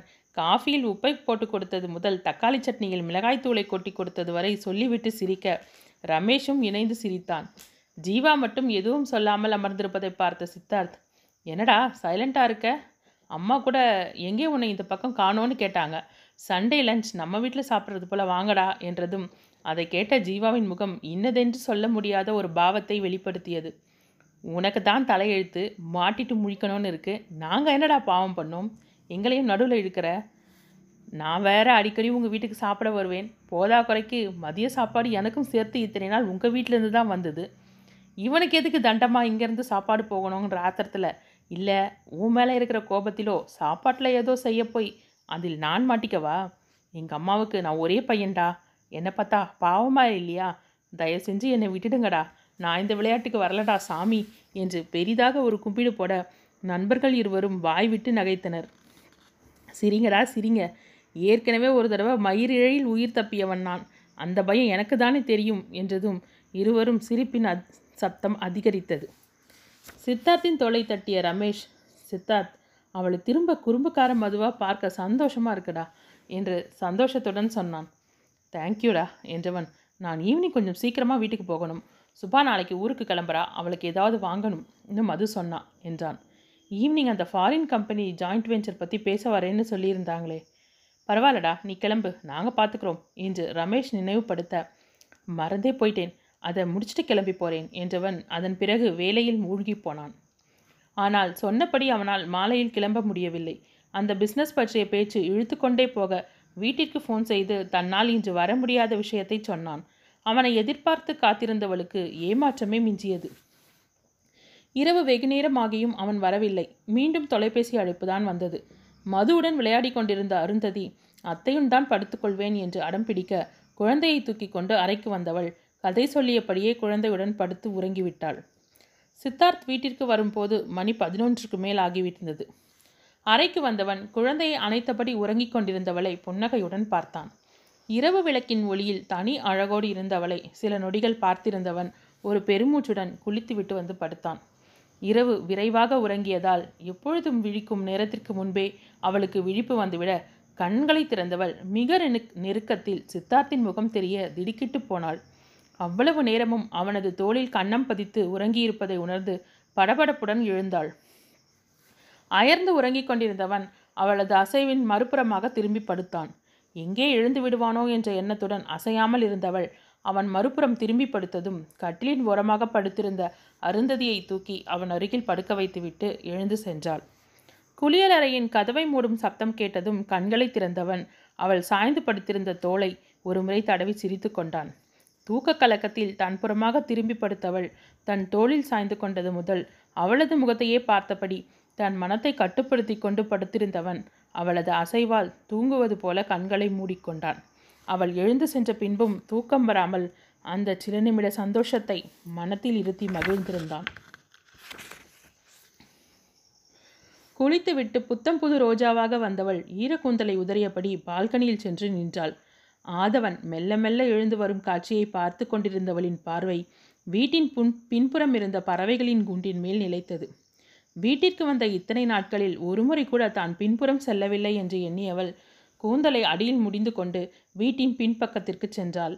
ஆனால் கூண்டில் எந்த பறவையும் இல்லாமல் இருப்பதை யோசனையோடு பார்த்து கொண்டிருக்க குட் மார்னிங் அண்ணி என்ற குரலில் திரும்ப அங்கே நேத்ரா புன்னகையுடன் இரு கைகளிலும் ஆவி பறக்க காஃபி கப்புடன் நின்றிருந்தாள்.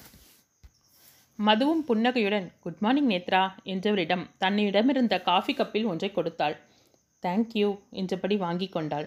இருவரும் பேசிக்கொண்டே தோட்டத்தை சுற்றி வர மதுவின் நினைவு முழுவதும் பறவைகளையே சுற்றி சுற்றி வந்தது. நேத்ரா பின்னாடி கூண்டு மட்டும் இருக்கு. பறவைங்கள்லாம் எங்கே? என்றாள். திடீர்னு ஒரு நாள் ஆஃபீஸ்லேருந்து வந்த சித்தார்த் அண்ணா எல்லா குண்டியும் திறந்து விட்டு பறவைங்களை பறக்க விட்டுட்டார். கேட்டா பறவைங்களை கூண்டில் அடைச்சி வச்சா அழகு கிடையாது. அது இயற்கையாக இருக்கிறது தான் அழகுன்னு சொன்னார். சரி என்னடா திடீர்னு இவருக்கு போதி மரத்துக்கு கீழே உட்காந்துட்டு வந்துட்டாரோ? அப்படின்னு நினச்சிட்டு நாங்களும் ஒன்றும் கேட்டுக்கல. என்றவளை ஆழ்ந்து பார்த்தாள் மதுமிதா.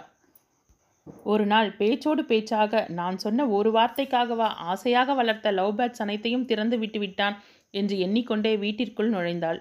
அறைக்கு வந்தவள் சித்தார்த்தை காணாமல் ஜாகிங் சென்று விட்டிருப்பான் என்று எண்ணிக்கொண்டே அறையை ஒழுங்குபடுத்த துவங்கினாள். அதற்குள் அருந்ததி கண்விழிக்க ஹாய் குட்டி. குட் மார்னிங் என்று குழந்தையை தூக்கி செல்லக்குட்டி. நைட் அத்தை கூடவே தூங்கிட்டீங்களா? சமக்கத்து குட்டியா நீங்கள் கொஞ்சியபடி குழந்தையின் கன்னத்தில் முத்தமிட்டு நிமிர்ந்தவள். பால்கனி வாசலில் இரு கைகளையும் கட்டிக்கொண்டு சாய்ந்து நின்றபடி தன்னையே பார்த்து கொண்டிருந்தவனை கண்டதும் தன்னையும் அறியாமல் குழந்தையை இறக்கி விட்டுவிட்டு எழுந்து நின்றாள். அவனை கண்டதும் மாமா என்று ஓடிச் சென்ற குழந்தை அவனுடைய காலை கட்டிக்கொண்டாள் குழந்தையை தூக்கி நெற்றியில் முத்தமிட்டவன் மனைவியின் அருகில் வந்து நிற்க அவள் தன் வேலையை தொடர்வது போல திரும்பி நின்று கொண்டாள். டார்லிங் நேற்று நைட் நல்ல தூக்கம் போல. நான் வரும்போது அசந்து தூங்கிட்டு இருந்தீங்களே என்று குழந்தையை கேட்பது போல அவளை கேட்டான். அவன் தன்னைத்தான் சொல்கிறான் என தெரிந்தும் எதுவும் சொல்லாமல் வேலையில் கவனமாக இருந்தாள்.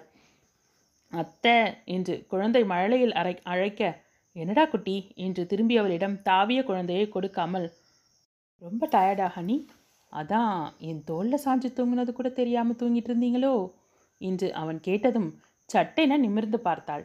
அவனது கண்களில் தெரிந்த குறும்பை கண்டதும் கன்னம் சிவக்க குனிந்து கொண்டவள் ப்ளீஸ் குழந்தையை கொடுங்க. அவளுக்கு பால் கலந்து கொடுக்கணும் என்றதும் சிரிப்புடன் குழந்தையை அவளிடம் கொடுத்தான். அவள் அவசரமாக அங்கிருந்து செல்ல. எனக்கும் காஃபி கொண்டு வர முடியுமா? என்றதும் ம் என்று தலையை ஆட்டிவிட்டு சென்றாள். அவனுக்கு எதுவும் தெரியாது. தூங்கிக் கொண்டிருக்கிறான் என்று தான் நினைத்தது தவறு என்று எண்ணியவள் மீண்டும் எப்படி அவன் முன்னால் சென்று நிற்பது?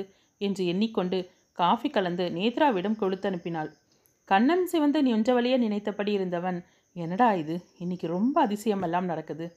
சண்டை போடுவான்னு நினச்சா வெக்கத்தோட குனிஞ்சிட்டா? இப்படி போனால் என்னோட வாக்கை கடைசி வரை காப்பாற்ற முடியாது போலிருக்கே இதுக்கு தான் அவசரப்பட்டு வாய விடக்கூடாதுன்னு சொல்கிறாங்க அவள் முகம் சிவந்து நிற்கும்போது பெரிய அவஸ்தையாக இருக்கே. சித்தார்த் கண்ட்ரோல் யுவர் செல்ஃப் அவசரப்படாதே. அவளோட மனசு இன்னும் முழுசாக மாறலை. பொறுமை பொறுமை என்று தனக்குத்தானே சொல்லிக்கொண்டான். அண்ணா காஃபி என்ற தங்கையின் குரலில் கண்களை திறந்தவன் புன்னகையுடன் குட் மார்னிங் நேத்ரா. தேங்க்ஸ் என்று சொல்லி கப்பை வாங்கி கொண்டான். நீ சாப்பிட்டியாம்மா? என்று பாசத்துடன் கேட்க ம் என்று உற்சாகத்துடன் தலையை ஆட்டினாள். அண்ணி எங்கே? வேலையா இருக்காளா? என்றான். ரொம்ப முக்கியமான வேலை. கீழே எட்டி பாருங்க என்று அவன் கையை பிடித்து இழுத்துச் சென்று தோட்டத்தை காட்டினாள். அங்கே கையில் பால் டம்ளருடன் அருந்ததியின் பின்னால் சுற்றி சுற்றி ஓடிக்கொண்டிருந்தாள். சிறிது நேரம் அவளது செயல்களை ரசித்தவன். முதல் வேலையாக ஜீவாவிற்கு ஃபோன் செய்து தான் இன்று ஆஃபீஸ் வரவில்லை என சொல்லிவிட்டு அன்று செய்ய வேண்டிய வேலைகளை பட்டியலிட்டு கொண்டிருந்தான். காலை உணவை முடித்து கொண்டவன் மது உன் வேலையை முடிச்சுட்டு கொஞ்சம் மேலே வா என்று அழைத்தான். அவளும் அப்படி இப்படி என்று வேலைகளை ஒவ்வொன்றாக இழுத்து செய்து கொண்டிருக்க உன்னை சித்தார்த் அப்பவே கூப்பிட்டானே நீ போ நாங்கள் பார்த்துக்கிறோம் என்று அவளை அனுப்பி வைத்தாள் சுபா. உட்கார் மது என்றவன் பிரீஃப் கேஸிலிருந்து சில பேப்பர்ஸை எடுத்து இதை படிச்சுட்டு கழுத்து போடு என்று பேனாவை அவளிடம் கொடுத்தான். படித்தவள் எதுக்கு இதெல்லாம்? என்றவளை கை உயர்த்தி நீ கையெழுத்து மட்டும் போடு என்றான். தயக்கத்துடன் அத்தை மாமாவுக்கு தெரியுமா? எதுக்காக இப்போது உங்கள் பேரில் இருக்கிற நம்ம கம்பெனி ஷேர்ஸில் பாதியை என் பேருக்கு மாத்துறீங்க? அதுக்கு என்ன அவசியம்? ஜீவானாவும் ரமேஷ் அண்ணாவும் என்ன நினைப்பாங்க? என்றாள். புன்னகைத்தவன் இது புதுசாக யோசித்ததில்லை மது. எப்போதோ முடிவு செஞ்சது. ரெண்டு பேர்கிட்டையும் பேசிட்டு தான் செய்கிறேன் அப்பா அம்மாவிடம் சொல்லிவிட்டு தான். நீ கையெழுத்து போடு என்றதும் அரைமனதாக கையெழுத்திட்டாள் கங்க்ராச்சுலேஷன்ஸ் மேடம் இனி நீங்களும் one of the director of Srishti multimedia என்று கையை நீட்டினான். அவளும் சிறு தயக்கத்துடன் கையை கொடுத்தாள். மது இந்த பேப்பர்ஸ்லேயும் சைன் பண்ணு. உன் பேரில் தனியாக டிமேட் அக்கௌண்ட் ஆரம்பிக்கணும். எனக்கு தான் தனி அக்கௌண்ட் இருக்கே அப்புறம் இது எதுக்கு? என்றாள். இது நான் உனக்காக செய்கிறது இந்த கவரில் டுவெண்ட்டி தௌசண்ட் இருக்குது இது இந்த மாத செலவுக்கு. உனக்கு ஏதாவது வாங்கணும்னு தோணினா வாங்கிக்க என்று கொடுத்தான். அவள் மௌனமாக வாங்கி கொண்டாள். இந்த மாதம் உன்கிட்ட கொடுத்துட்டேன். அடுத்த மாதத்துலேருந்து அக்கௌண்ட்டில் போட்டுடுறேன் என்றான். சரி என்பது போல தலையை ஆட்டியவள் அவ்வளவுதானே நான் கிளம்பட்டுமா? என்றான். என்ன அவசரம்? இரு. உன்னிடம் கொஞ்சம் பேசணும் என்றான். கையில் இருந்த வளையல்களை அவள் மாற்றி மாற்றி எண்ணிக்கொண்டிருக்க திரும்ப திரும்ப எத்தனை முறை அதையே எண்ணுவ? கொஞ்சம் நிமிர்ந்து எங்ககிட்டயும் பேசலாமே என்றான். நிமிர்ந்து அவனை பார்த்து புன்னகைத்தாள். கைகளை சோஃபாவின் பின்னால் நீட்டிக்கொண்டு அமர்ந்தவன் உனக்கு இங்கே எல்லாம் சௌகரியமாக இருக்கா? என்றான். ம் இருக்கே. எனக்கு இங்கே எந்த பிரச்சனையும் இல்லை என்றாள். ஆனால் என்னை பார்த்தா தான் பிரச்சனை இல்லையா? என்றதும் அதெல்லாம் ஒன்றும் இல்லை என்றாள். அப்போது ஏன் எல்லாரிடமும் நல்லா பேசுகிற நீ? என்கிட்ட மட்டும் விலகி விலகி போகிற என்று ஏக்கத்தோடு கேட்டதும் ஒன்றும் சொல்ல தோன்றாமல் அமர்ந்திருந்தாள். என்னை ஒரு ஃப்ரெண்டாக கூடவா நினைக்கக்கூடாது. இல்லை அதுக்கு கூட நான் தகுதி இல்லாதவன் ஆகிட்டேனா? என்று கேட்டதும் அவளுக்கு ஒரு மாதிரி ஆகிவிட்டது. சில நொடிகள் மௌனமாக இருந்தவள் சாரி உங்கள் மனசை நான் நோகடிச்சிருக்கேன். எனக்கே புரியுது. நானும் உங்ககிட்ட சாதாரணமாக பேசணும்னு தான் நினைக்கிறேன். ஆனால் என்றவள் கலங்கிய விழிகளை கட்டுப்படுத்தினாள். போனது போகட்டும். அன்னைக்கு சொன்னது தான் இப்போவும் சொல்கிறேன் எனக்கு தேவை உன்னோட மனசில் ஒரு இடம் என்றவன் எழுந்து நின்றான். பின்னாலேயே எழுந்தவள் சித்தார்த் நீங்கள் இப்படி ஃபீல் பண்ணினா எனக்கு கஷ்டமாக இருக்குது நான் கொஞ்சம் கொஞ்சமாக என்னை மாற்றிக்க ட்ரை பண்ணுறேன் என்றால் ஆத்மார்த்தமாக. அவளை வியப்புடன் பார்த்தவன் தேங்க்யூ ஹனி என்று அவன் நேசத்துடன் சொல்ல மெல்ல முருவளித்தாள் சந்தோஷத்துடன் சரி கிளம்பு. சுபாவுக்கு கிஃப்ட் வாங்கணும்னு சொன்னியே போயிட்டு வந்துடலாம். என்றான். நீங்கள் இன்னைக்கு ஆஃபீஸ் போகலையா? என்று கேட்டார். இல்லை காலையிலேயே லீவ் சொல்லிட்டேன். சீக்கிரம் கிளம்பு. ஷாப்பிங் போயிட்டு வந்து நாம தான் சுபாவை ஏர்போர்ட் கூட்டிகிட்டு போகணும். என்றதும் விரைவாக தயாராகி இருவரும் மகிழ்ச்சியுடன் கிளம்பி செல்வதை பார்த்தவர்களுக்கு சந்தோஷமாக இருந்தது. ஆனால் இவ்வளவு தூரம் அமர்ந்து பேசியதெல்லாம் அன்று இரவே தலைகீழாக மாறப்போவதை இருவருமே உணரவில்லை.